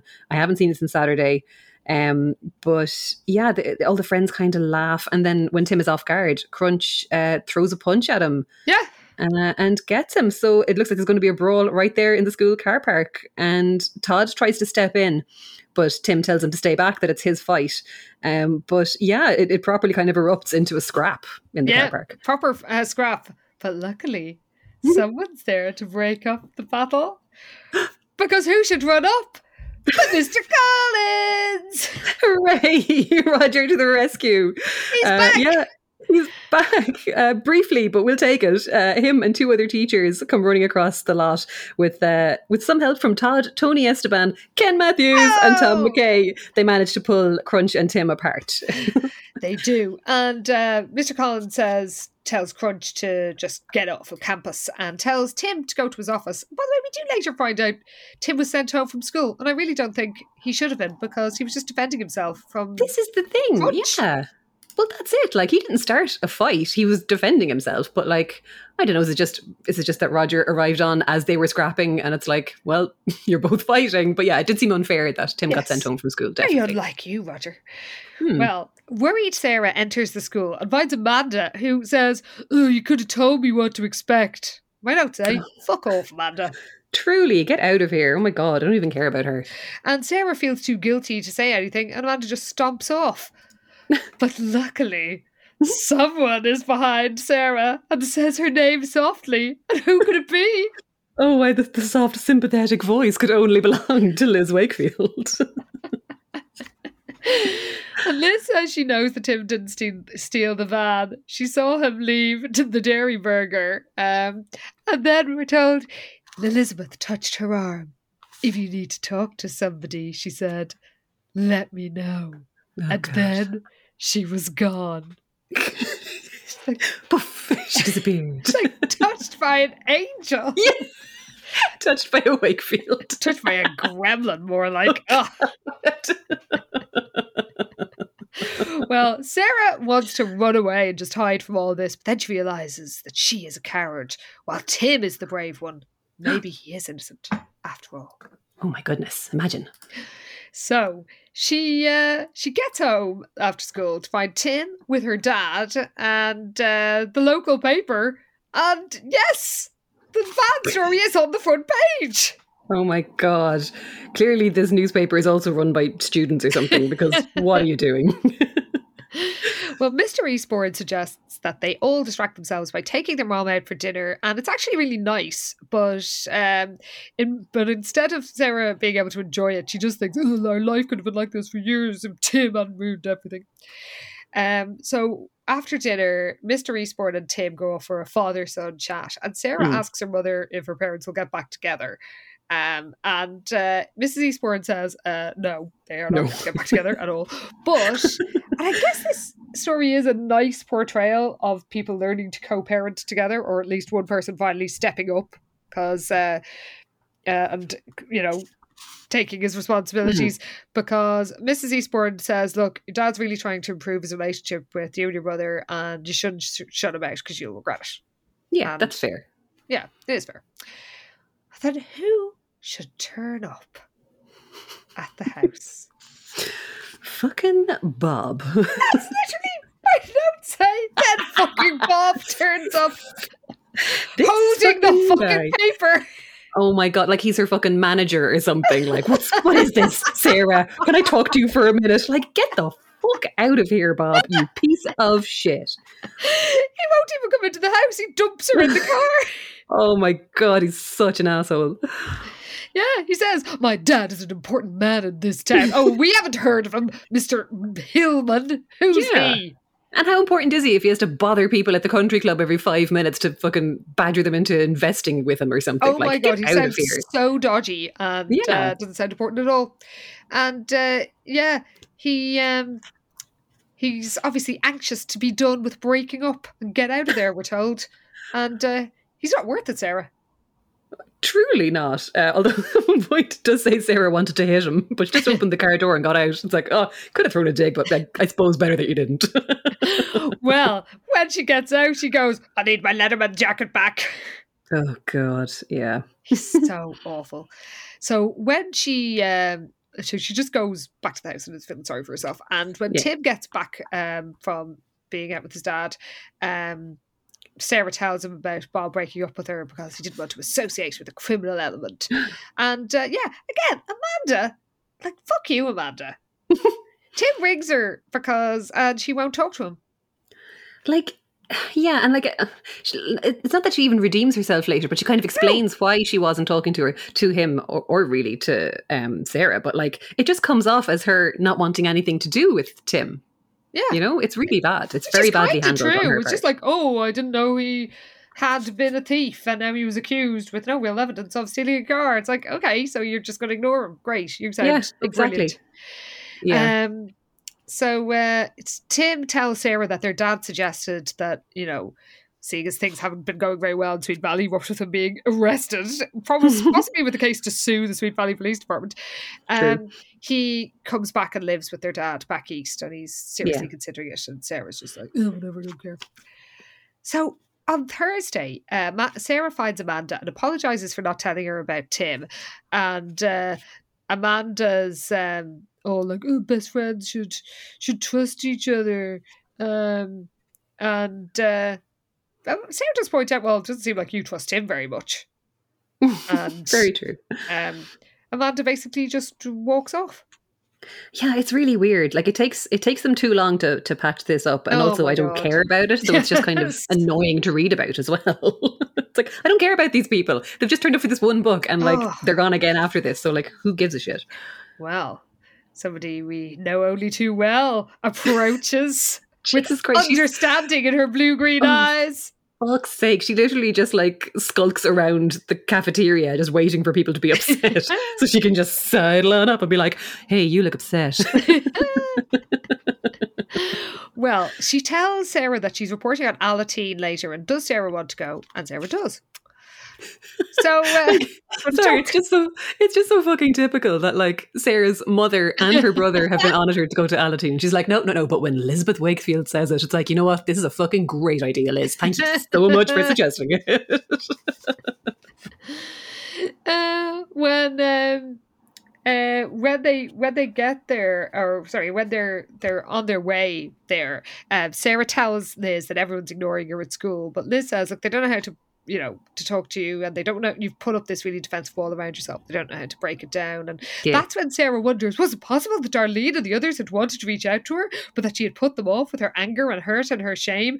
Darlene literally went around saying that your family were like undesirables and took all their stuff out of your shared locker. Uh, I don't think she was wanting to reach out for you to you. She no, she clearly wasn't. And Leah, she's like, was it possible? It's like, no, it very clearly was not possible. Darlene was not a good person. She is no loss whatsoever because she was a fucking bitch in the end. So like, why are you being so generous to her? Like, I don't understand this bit. It's very strange. Well, uh, they go to the meeting, which uh, doesn't even sink in because it's just all a blur. Basically, because Sarah's just so you know, possibly doubting herself about trusting or about should she have trusted Darlene. Well, as you Mm. say, the answer is clearly no. She Yeah. shouldn't have trusted her, and um, this is a weird segue. But uh, after the meeting, she tells Liz that. You know, oh God, that was basically a blur. But Liz says it takes time.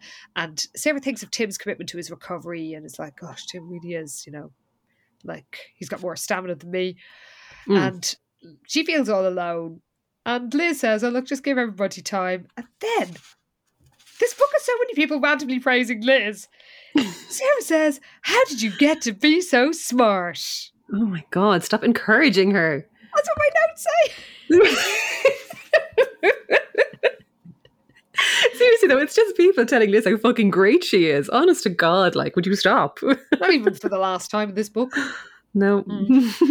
Well, when Sarah gets back, just her dad is there, and he wants to talk to her, and uh, they they go out, and he said he says, look, he's basically apologizes for not making time for her in the past, but that he really wants them to spend time together in the future, and he'll make time. Um, and yeah, he uh, he basically asks for a second chance, and they have quite a nice moment. It is quite nice, actually. Yeah, he is clearly trying to, you know, change his ways and have a Yeah. proper relationship with her and Tim. And it's like, well, okay. I mean, it's it's obviously a bit late in the day, but look, it's better late than never. So Yeah. he is trying. So that's nice.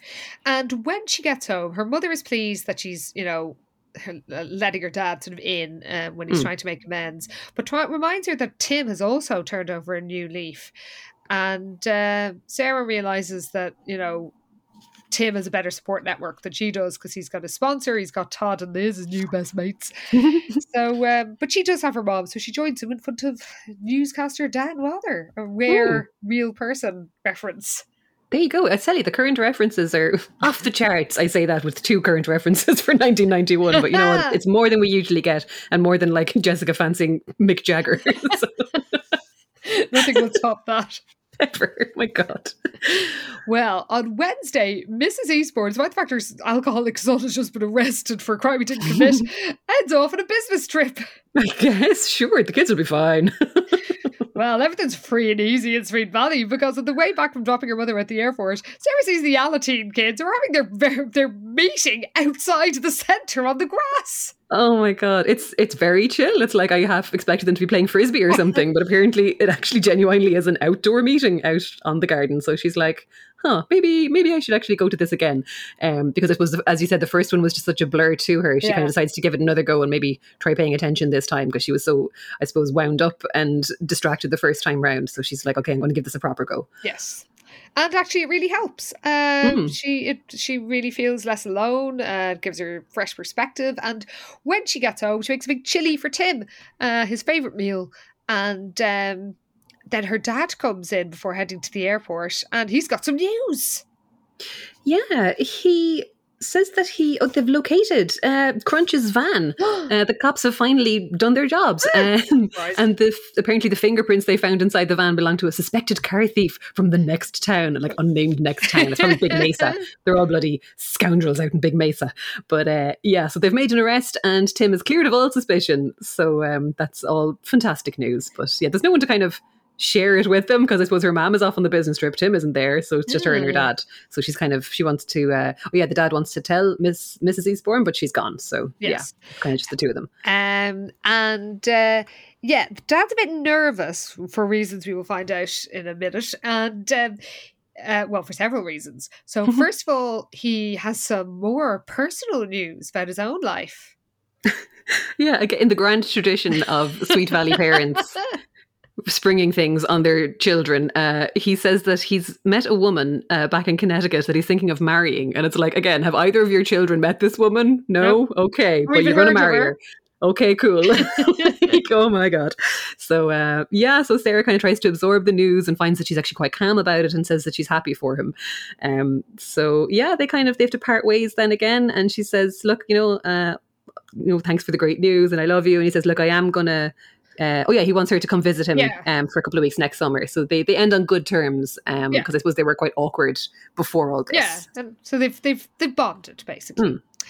So uh, there's still no sign of Tim, and she's wondering where he's got to, what she, where he's got to. But when she goes into her own room, what did she find on her pillow? There's a letter from Tim. Yes, he's heading to Connecticut now with their dad. He was apparently out in the car the whole time, basically. And uh, he's already said goodbye to their mom. So the mom knows all about, uh, Hmm. you know, Tim being um, uh, been like exonerated and Yes. he- is heading to Connecticut. So uh, couldn't even wait to say goodbye. Get on a plane like next day. I don't know His why. You're so strange, but yeah. So yeah, like the fact that he was just sitting out in the car as well. Like I know, I suppose as far as he knows, Sarah is still like mad at him for everything, but Yeah. like that he wouldn't even say it to her face and just sit out in the car and leave a letter. Like it is a bit chicken shit. He says that he couldn't bear to see the relief in his in uh, in Sarah's face when he when she found out that he was staying or he was going. That was a bit of a cop out. Um, So yeah, she realizes that's one of the reasons her dad seemed a bit nervous. It wasn't just telling her telling her about Jenna Bates again, somebody introduced by their full full, Full name. name, no need for it. Um, so she rings the airport and asks if there's a Tim Eastbourne on the flight to Connecticut, and uh, bizarrely they tell her that there is one. Um, so no confidentiality at all. Hilarious. uh, airports in the Well- nineties. Well, and typical airport in the 90s style, she races there. She realizes she could page him, like ring the airport and page him, but no, no, she'd rather ring and have a dramatic boarding gate, um, you know, uh, reconciliation scene. there you go. It's it's more exciting that way. Um, so yeah, she apologizes uh, and tells him to stay. And Tim rightly says, "Look, are do you actually mean this, or are you going to keep reminding me about all the mistakes I've made as soon as I get back to the house?" And she's like, Hmm. "No." And so they say goodbye to their dad, and uh, the, that's that's it for all Mister Eastbourne. And on the way back, Tim is a bit obnoxious. yeah, a little bit. Like I was just coming around to Tim. Yeah, Um, and he he asks her to give him the car keys, and she's like, "Mm, "No." But then he's like, "I want to drive." She's like, "Oh, we all want things, and why should I just hand over the car keys to you anyway? Because I'm the guy. That's why." Uh, Now, Tim, Come on. I mean, like, I know. Again, is this is this meant to be Ch- Tim being jokey and silly? But it's like you can be jokey and silly without being a prick, Tim. Yeah, that does not say that is not a funny joke, Tim. Mm-mm. It's No. uh it just looks a bit uh, revolting. Yeah, So- well, Sarah calls him a chauvinist, so there's that, I suppose. yeah, but he's like, "Oh, I tried. Ooh, whatever. so um, at home, they make chili and they banter, and Tim asks, "Look, what changed your mind about me?" Basically, and she says that the Alateen meeting made her realize she has to focus on her own life, which is kind of messy, and uh, Mm. focus less on Tim's. And they discuss their future. Tim bangs on about car parts for ages. Very considerate of him. It's like Sarah didn't understand a word, but Oh, which God. must have been very evident, Tim. Honestly, yeah. I mean, surely the vacant look in her eyes should have been your first clue. So she asks him, "What about Amanda?" Um, but she, but he's like, "Amanda's headed for college, like you. What chance do I have?" And Sarah insists she likes him, but he's not convinced. Mm. Then we cut to the Oracle office, and a frankly sickening scene. You mean this has never happened to you when you've finished uh, an article for anything, no? No, no, it's never happened to me. Liz finishes an article and, what, and tells you know Penny, oh, "Okay, that's finished." What does Penny say? Penny just says, if it was anyone else, I'd wait until I read the piece to offer my congratulations on a job well done. But because it's you, I'll congratulate you now. The article is sensitive, insightful, and just plain fabulous. Oh my god! I think nearly all journalists will tell you that your editor almost never says anything about a piece. You only hear back if there's a problem. Otherwise, it's just like, yeah, we assume this will be good, and if it's not, then you're fucked up. But they don't go back and say this is insensitive, insightful, and just plain fabulous. Without even having read it, can you imagine? Come on, Penny, you're better than this. Um. So uh, yeah, uh, she Liz admits how painful it was to write about these serious things, but Penny says, "Look, you you know, you're so compassionate. Another Oh, great thing God, about yeah. you that makes your writing good." And she tells her to go home and switch off uh, by listening to Jess complain about her duties. But it also says her sources have told her about Tim leaving town. Who the fuck are these people?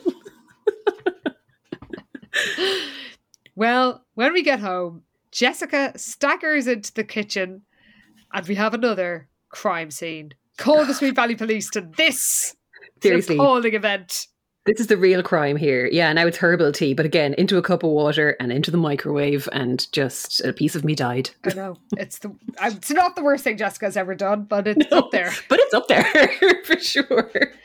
Um. So. Uh, Oh God, yeah. So she whines about her duties, but Liz doesn't take it seriously. But later, of course, calls in to see what's wrong, and Jessica can't go on a date with someone called Dennis Hanover. What happened to old Steve?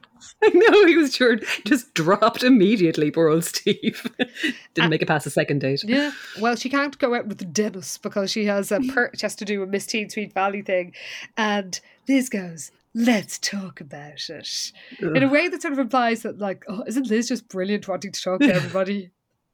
I just I read it in like a Frasier tone of voice, like I'm listening. oh, I wish this was a Frasier crossover.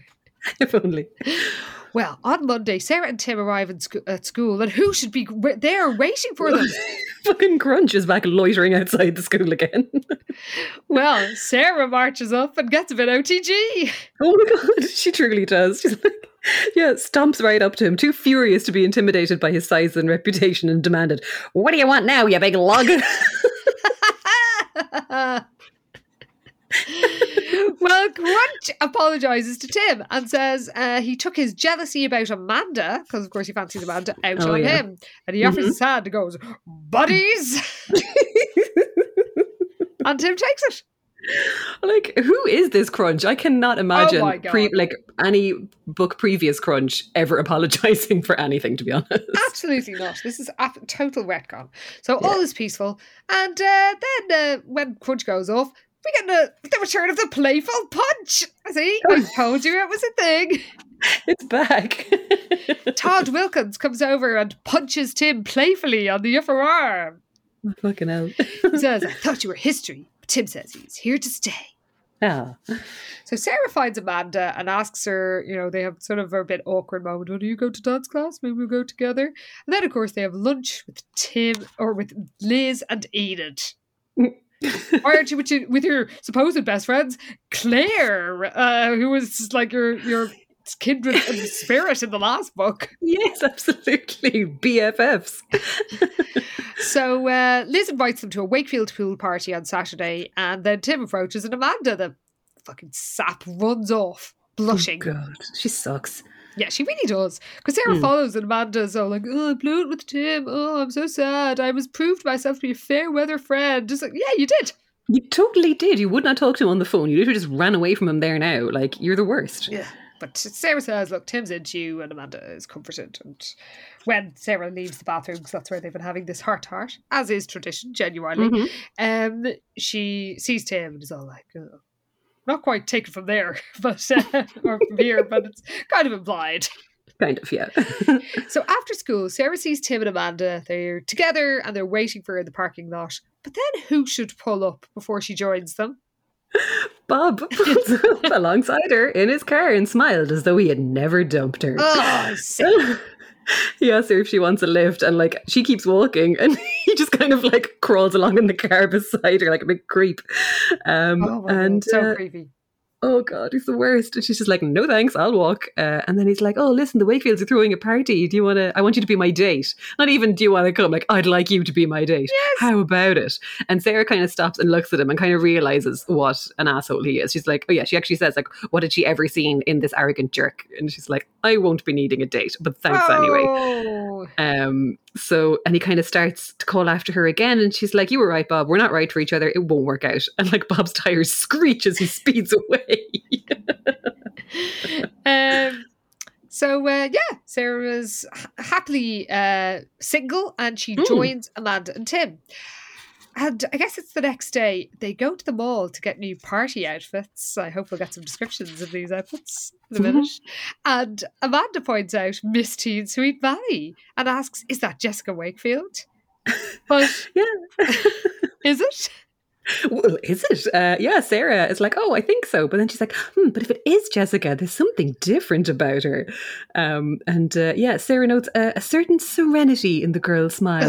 Though it was obvious, even from a distance, the last thing Miss Teen Sweet Valley wanted to be doing was passing out cheese samples in the mall. Like at some point, this Miss Teen Sweet Valley thing is just like exploitative and like free labor for these Yes. random fucking food outlets in the mall. Like, come on, lads. well, they go over and say, Hi, Jessica. And we're told, Miss Teen Sweet Valley winked. If you say so, she replied brightly. God. yeah, Sarah's like, Elizabeth, is that you? And there's like a twinkle in the girl's aquamarine eyes. And she's like, Of course not. Uh, smiling and showing her dimple, which is an exact duplicate of Jessica's. Um, yeah, so like, okay, oh God. again, this just goes on and on a bit. Oh like, my God, like, oh my God. It's fine. so um, Amanda is, they head off, and Amanda is going to the party with Tim and asks if Sarah has a date. And um, she says no. Uh, she turned down uh, a date with Bob. She's going solo. And Amanda admits she never likes Bob. And when Sarah asks why Sarah didn't tell her this, um, she's like, I guess I'm also guilty of not trusting my best friend. Um, and uh, they forgive each other. And then Amanda says, You know, Sarah, it used to really bother you the idea of not having a date for every party. I wonder why, living in that town. it's not as if there's an extremely established precedent or anything. Well, Sarah, though, in this is a blessed relief, has decided she needs to like herself a bit more before she dates any guy.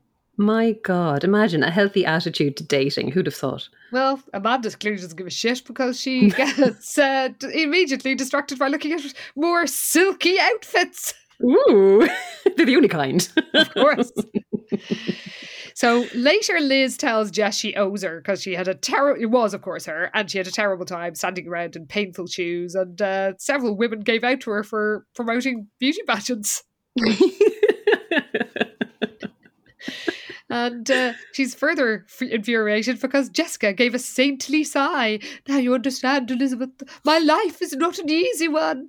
it's tough being Miss Sweet, Miss Sweet Valley, Miss Teen Sweet Valley. I mean, it actually kind of is, but it serves her right. Very true. So later on, the party is a smash at the Wakefield home, and uh, Liz greets Sarah and says, By the way, did you come to the party by yourself? no, surely not. And Sarah says, With myself. Sarah corrected her friend. no, good for you, Sarah. Yeah, and Elizabeth grinned. Here's to good company. so, uh, bravo, Sarah. I mean, at least for now, though you your attitude towards being an independent single woman changes in a few minutes. Very true. Because she has a great night, but when she gets home, she finds her mother, who's all happy to have both her kids under one roof because, Mm. you know, um, soon they'll be going off to college or vocational school in Tim's case, so she's going to be an empty nester. Then Sarah says, What you need is a guy. Oh, fuck's sake. Although Mrs. Eastbourne then uh, says maybe she's finally ready for that. And Sarah's like, Is there somebody? And she's like, How would you feel if there was? And like, there is somebody, basically, is where this is going. Uh, but her mom is like, Yes, he's nice. And his name is Frank Williams. Again, with the first and last names. Like, who is this guy? Uh, but Oh, well. Oh, but Frank. He's, he's, he's quite a guy. He is an executive with a company she's designing a new shopping complex for. Um, he lives in LA, but he's got his own helicopter, so he can drop in anytime he wants to. what? What? Just uh, tip on over to the Sweet Valley helipad, and it's all good. They're just gonna like land in their back garden or something. Like, what is happening? sure, he'll drop down a little rope ladder to pick her up, and they'll head off to LA again. It'll be great.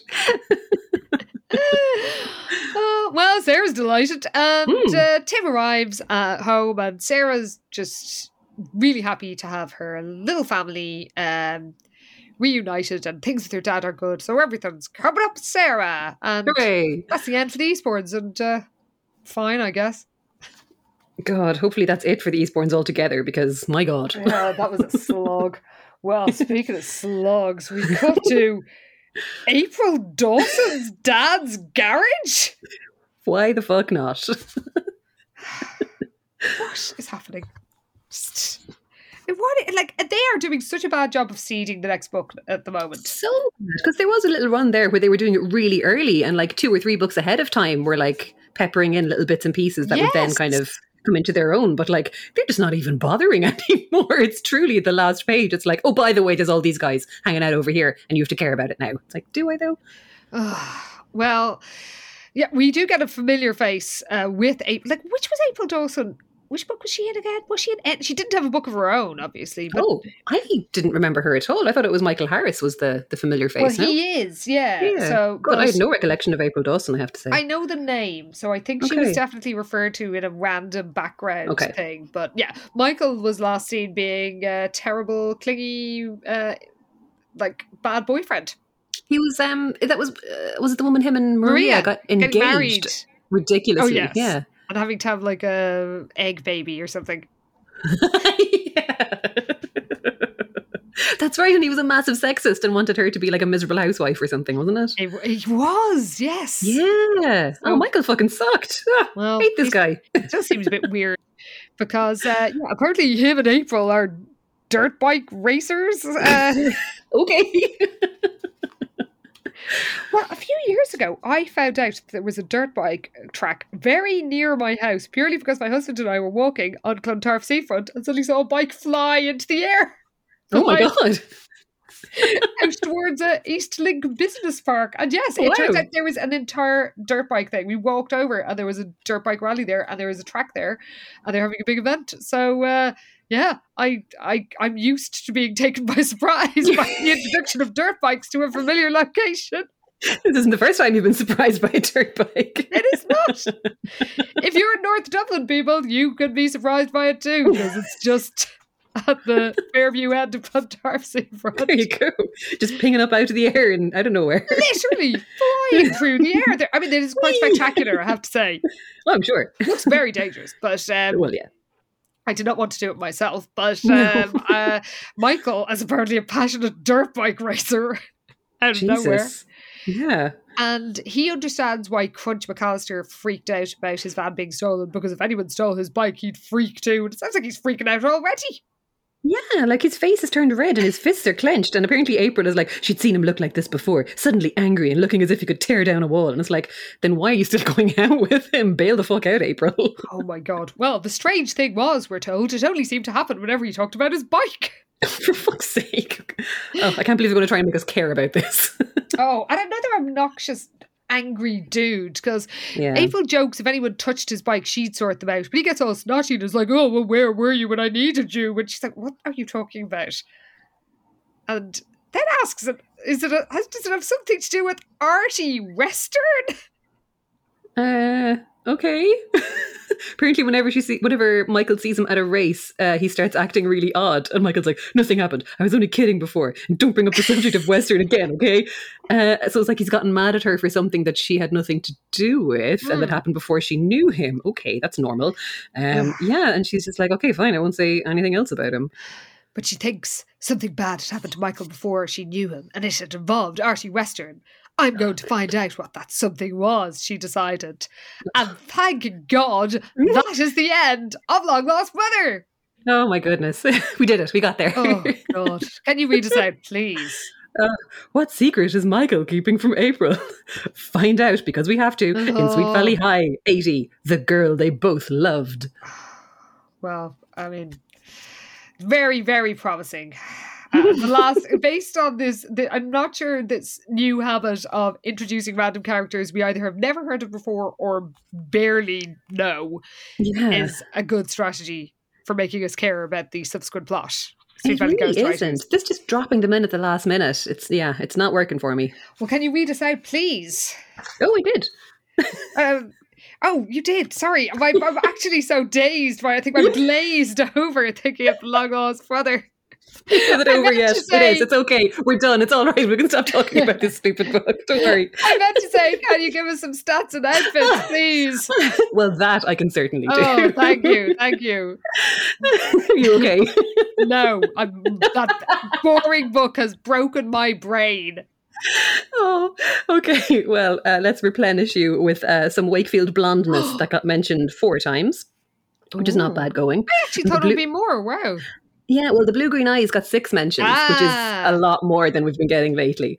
Uh, hilariously, Sarah's eyes changed color once uh, because near the start of the book, they made a huge big deal about how her grey eyes were like one of her defining features. And literally a few pages later, they mentioned her hazel eyes tearing up. So there you go. Oh, for fuck's sake. yeah. That's just lazy. It's not even within a chapter was it consistent. Uh, but then, God, we got actually quite a good scatter of outfits, to be fair. We did, um, yes. I noticed it really myself. Did, yeah.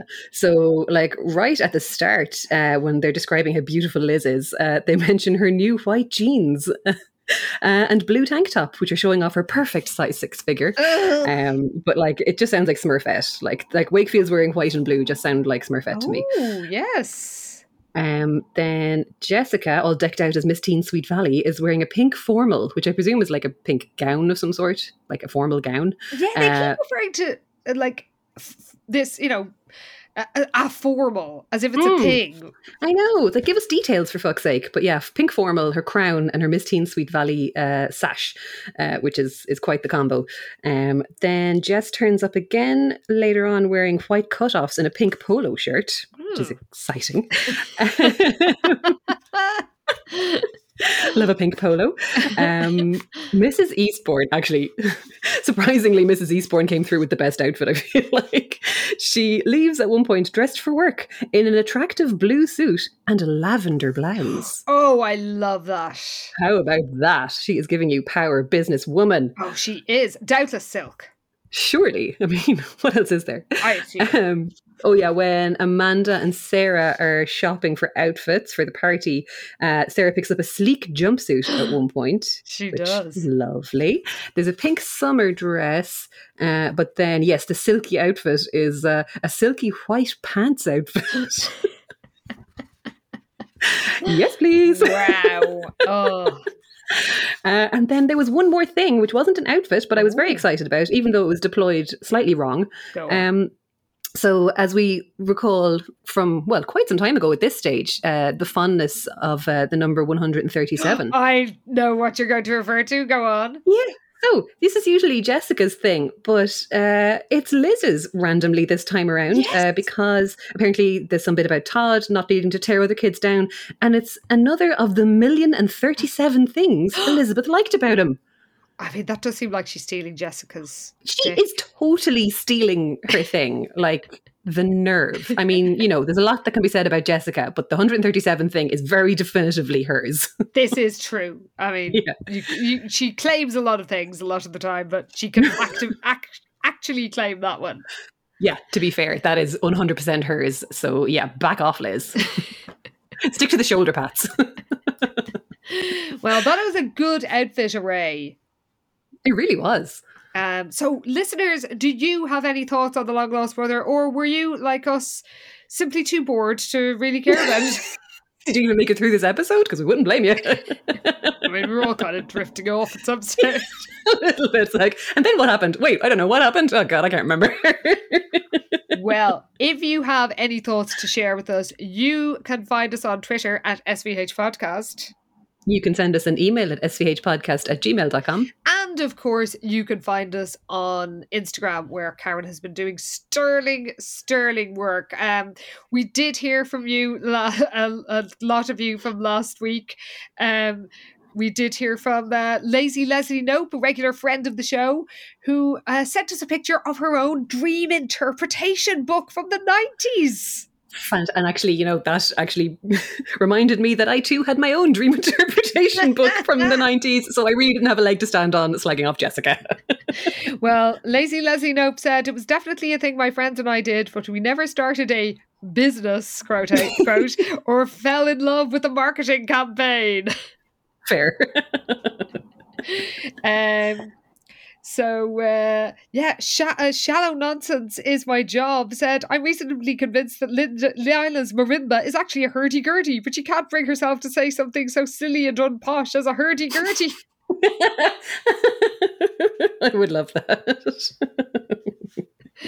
Um, over on Instagram, Neri Siren, uh, Neri Siren's Coffee Grotto, um, said that uh, uh, she agrees that as awesome as this ghostwriter is for roasting Amy to bits, they kind of phoned, phoned in Scott's tragic backstory and one endearing character trait. I'm guessing that's why they made Claire a dog hating jerk to really make Scott look like a hero in comparison. Oh, yeah, they had to. They had to do something. So yeah, Claire definitely isn't really like that. So it's fine. Don't worry about it. this is true. There was a there was a lot of love from um for people for Claire's uh, as Lizzie fourteen Lizzle forty nine called it Claire's super chill rugby shirt, and my own sister said, "OMG, I literally had Claire's top of the eighties, but in a slightly mintier green, worn with mint green leggings and big plastic earrings. I can assure you, listeners, this is true." We're going to need some photographic evidence, however. Oh, I think demand it. There is some photographic evidence of it, and I will dig it up the next time I'm in my parents' house. Fantastic. Also, uh, in in further uh, us being wrong all the time news, uh, Oh. Sarah Travers sent us a message uh, telling us that she actually had to do an English project that was a travel brochure when she was in school, and more recently, one of her kids just had to do one as well. So What? again, completely wrong. Having to hold her hands up once again. Sorry, Mr. Collins, you were on the ball. Well, speaking of unorthodox methods, Liz makes it commented to say Jean's method of getting a boyfriend seems to be to pretend to like someone so she can humiliate them and get revenge, but to unintentionally fall in love with them in the process. the same thing happened with Tom, and it did! it exactly was that. Like this is her system. This is how she rolls. How did we not think of that? Because that was the thing where she was trying to, where what's her name, um, Sandy Bacon was trying to trick her. Yes, she was trying to get. It was part of her hazing or something to get into PBA. Was to oh god, bring Tom on a date or some bullshit. I don't know, but yeah, again, there was trickery and deceit involved, and she is untrustworthy. Oh my anything, this god, she totally is. Um, Yeah. By the way, we also did point out about uh, that great line about having Amy as a serious girlfriend being like having lawnmower mowing as a serious career, and actually. When, while most people were like, "Oh, well, a burn to all landscapers," and insert "There's been a murder" gif here, uh, Waterware seventy seven did say, however, lawn mowing here in Florida is a huge money making venture. So Well, there you go. Yeah. A- Amy Sutton should take herself off to Florida where dating her will be perfectly viable. wow, there's that could go a lot of places. Maybe. Sweet Valley Nights. They're back. Did they ever go away? well, listeners, I know you're dying uh, to to hear about um, the girl they both loved, or whatever the hell it's God. called. But I'm afraid you're going to have to wait a bit longer because next week will be our Halloween episode, and we want you to help us choose between three options. Yeah, so we we're going to do a super thriller, but we were kind of going through the ones that we both have and we simply couldn't decide. So we're going to put it in your hands and we'll throw up a poll, I guess on Twitter and on Instagram. Yeah. we'll fig- we'll figure it out. But there'll be a poll somewhere, so we're going to need your input as to uh, to which book to do. So the options are On the Run, tagline, A Shadowy Past, where Elizabeth becomes friends with a quiet, sensitive writer who apparently has a uh, mysterious secret. There's Murder on the Line, tagline, Eavesdroppers beware, when Jessica overhears a conversation uh, while working at the Sweet Valley News, which uh, uh, involves plans for a murder. Sounds good. And then, No Place to Hide, tagline, Secret Lives. Ooh. Now, it does involve Nicholas Morrow. Apparently, Liz and Jessica invite him on a picnic to cure his blues, and he falls in love with a beautiful girl called Barbara. Huh. Hmm.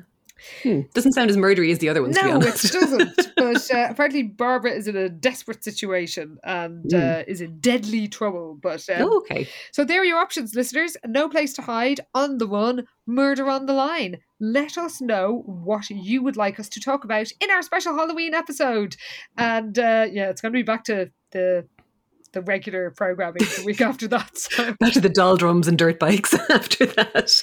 I mean, maybe it'll surprise us as some books do, but I really a new low bar has been set with the Long Lost Brother, So Hmm. I don't know. But before we discuss mysteries and um, dirt bikes, we will, of course, be releasing the next of our Pi Beta Alpha episodes, and you can listen to it by joining Headstuff Plus. Yeah, so if you go to headstuffpodcast.com for as little as five euros a month, you can sign up to support the show and all this nonsense that we do here. um, and when you do so, you'll get access to our bonus series, which is Pi Beta Alpha, obviously. It and uh, yeah, we are recapping the Sweet Valley High TV show. It is an absolute blast. We Oh are so fond of everybody in the show at this stage. like, we just love everybody. Um, and uh, it's really really getting, it's getting juicy because the next one is going to be kidnapped. It- I'm so excited about this. And also our last the last one was Dancing Fools, not based on a book, but it, it hit heights of unhingedness that really have to be seen to be believed and we were delirious with joy, frankly. Honestly, I- don't think either of us have actually fully recovered. No, don't think we ever will. well, you can join Pi, Pi Beta Alpha by signing up to Head Stuff Plus for as little as five euro a month, wherever you are in the world. And uh, in case you don't know already, our bonus episodes come out all the weeks that this podcast does not, which means, of course, you will never have to go longer than seven days without some Sweet Valley nonsense in your ears. Um, so if that sounds like a good thing to you, maybe it doesn't. Maybe that's your idea of torture. Who knows? you can join us over at headstuffpodcasts.com. And uh, yeah, Pi Beta Alpha members, we will see you in the clubhouse next week when we find out what happens. when, and he is in it because I've watched the first few minutes. When oh my god, you cheated. I watched it by mistake. I, t- I pressed play on the wrong video when I was meant to be watching Dancing Fools. And then Jessica referred to the arrival in town of a little show called Frankly Speaking. oh my god. So he's in it. Um, that's when I knew, hang on, this is Dancing Fools. This- Something's wrong here. It's even better. Well, hopefully. Um, so yeah, we will see you in the podcast where we see how they portray Jeremy Franks, which I, for one, am very excited about. But uh, yeah, it'll all be going down to the clubhouse next week. Or maybe instead of the clubhouse, we should call it Carl the Orderly's shack.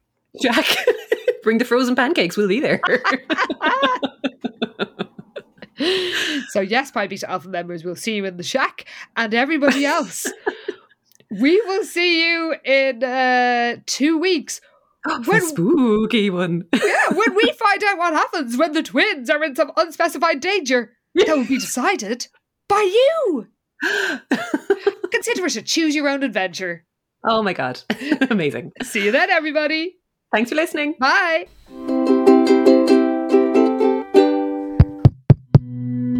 This show is part of the Head Stuff Podcast Network, a hub for the creative and the curious. Shows are produced in association with Headstuff and the Podcast Studios Dublin. Find out more or become a member at headstuffpodcasts.com.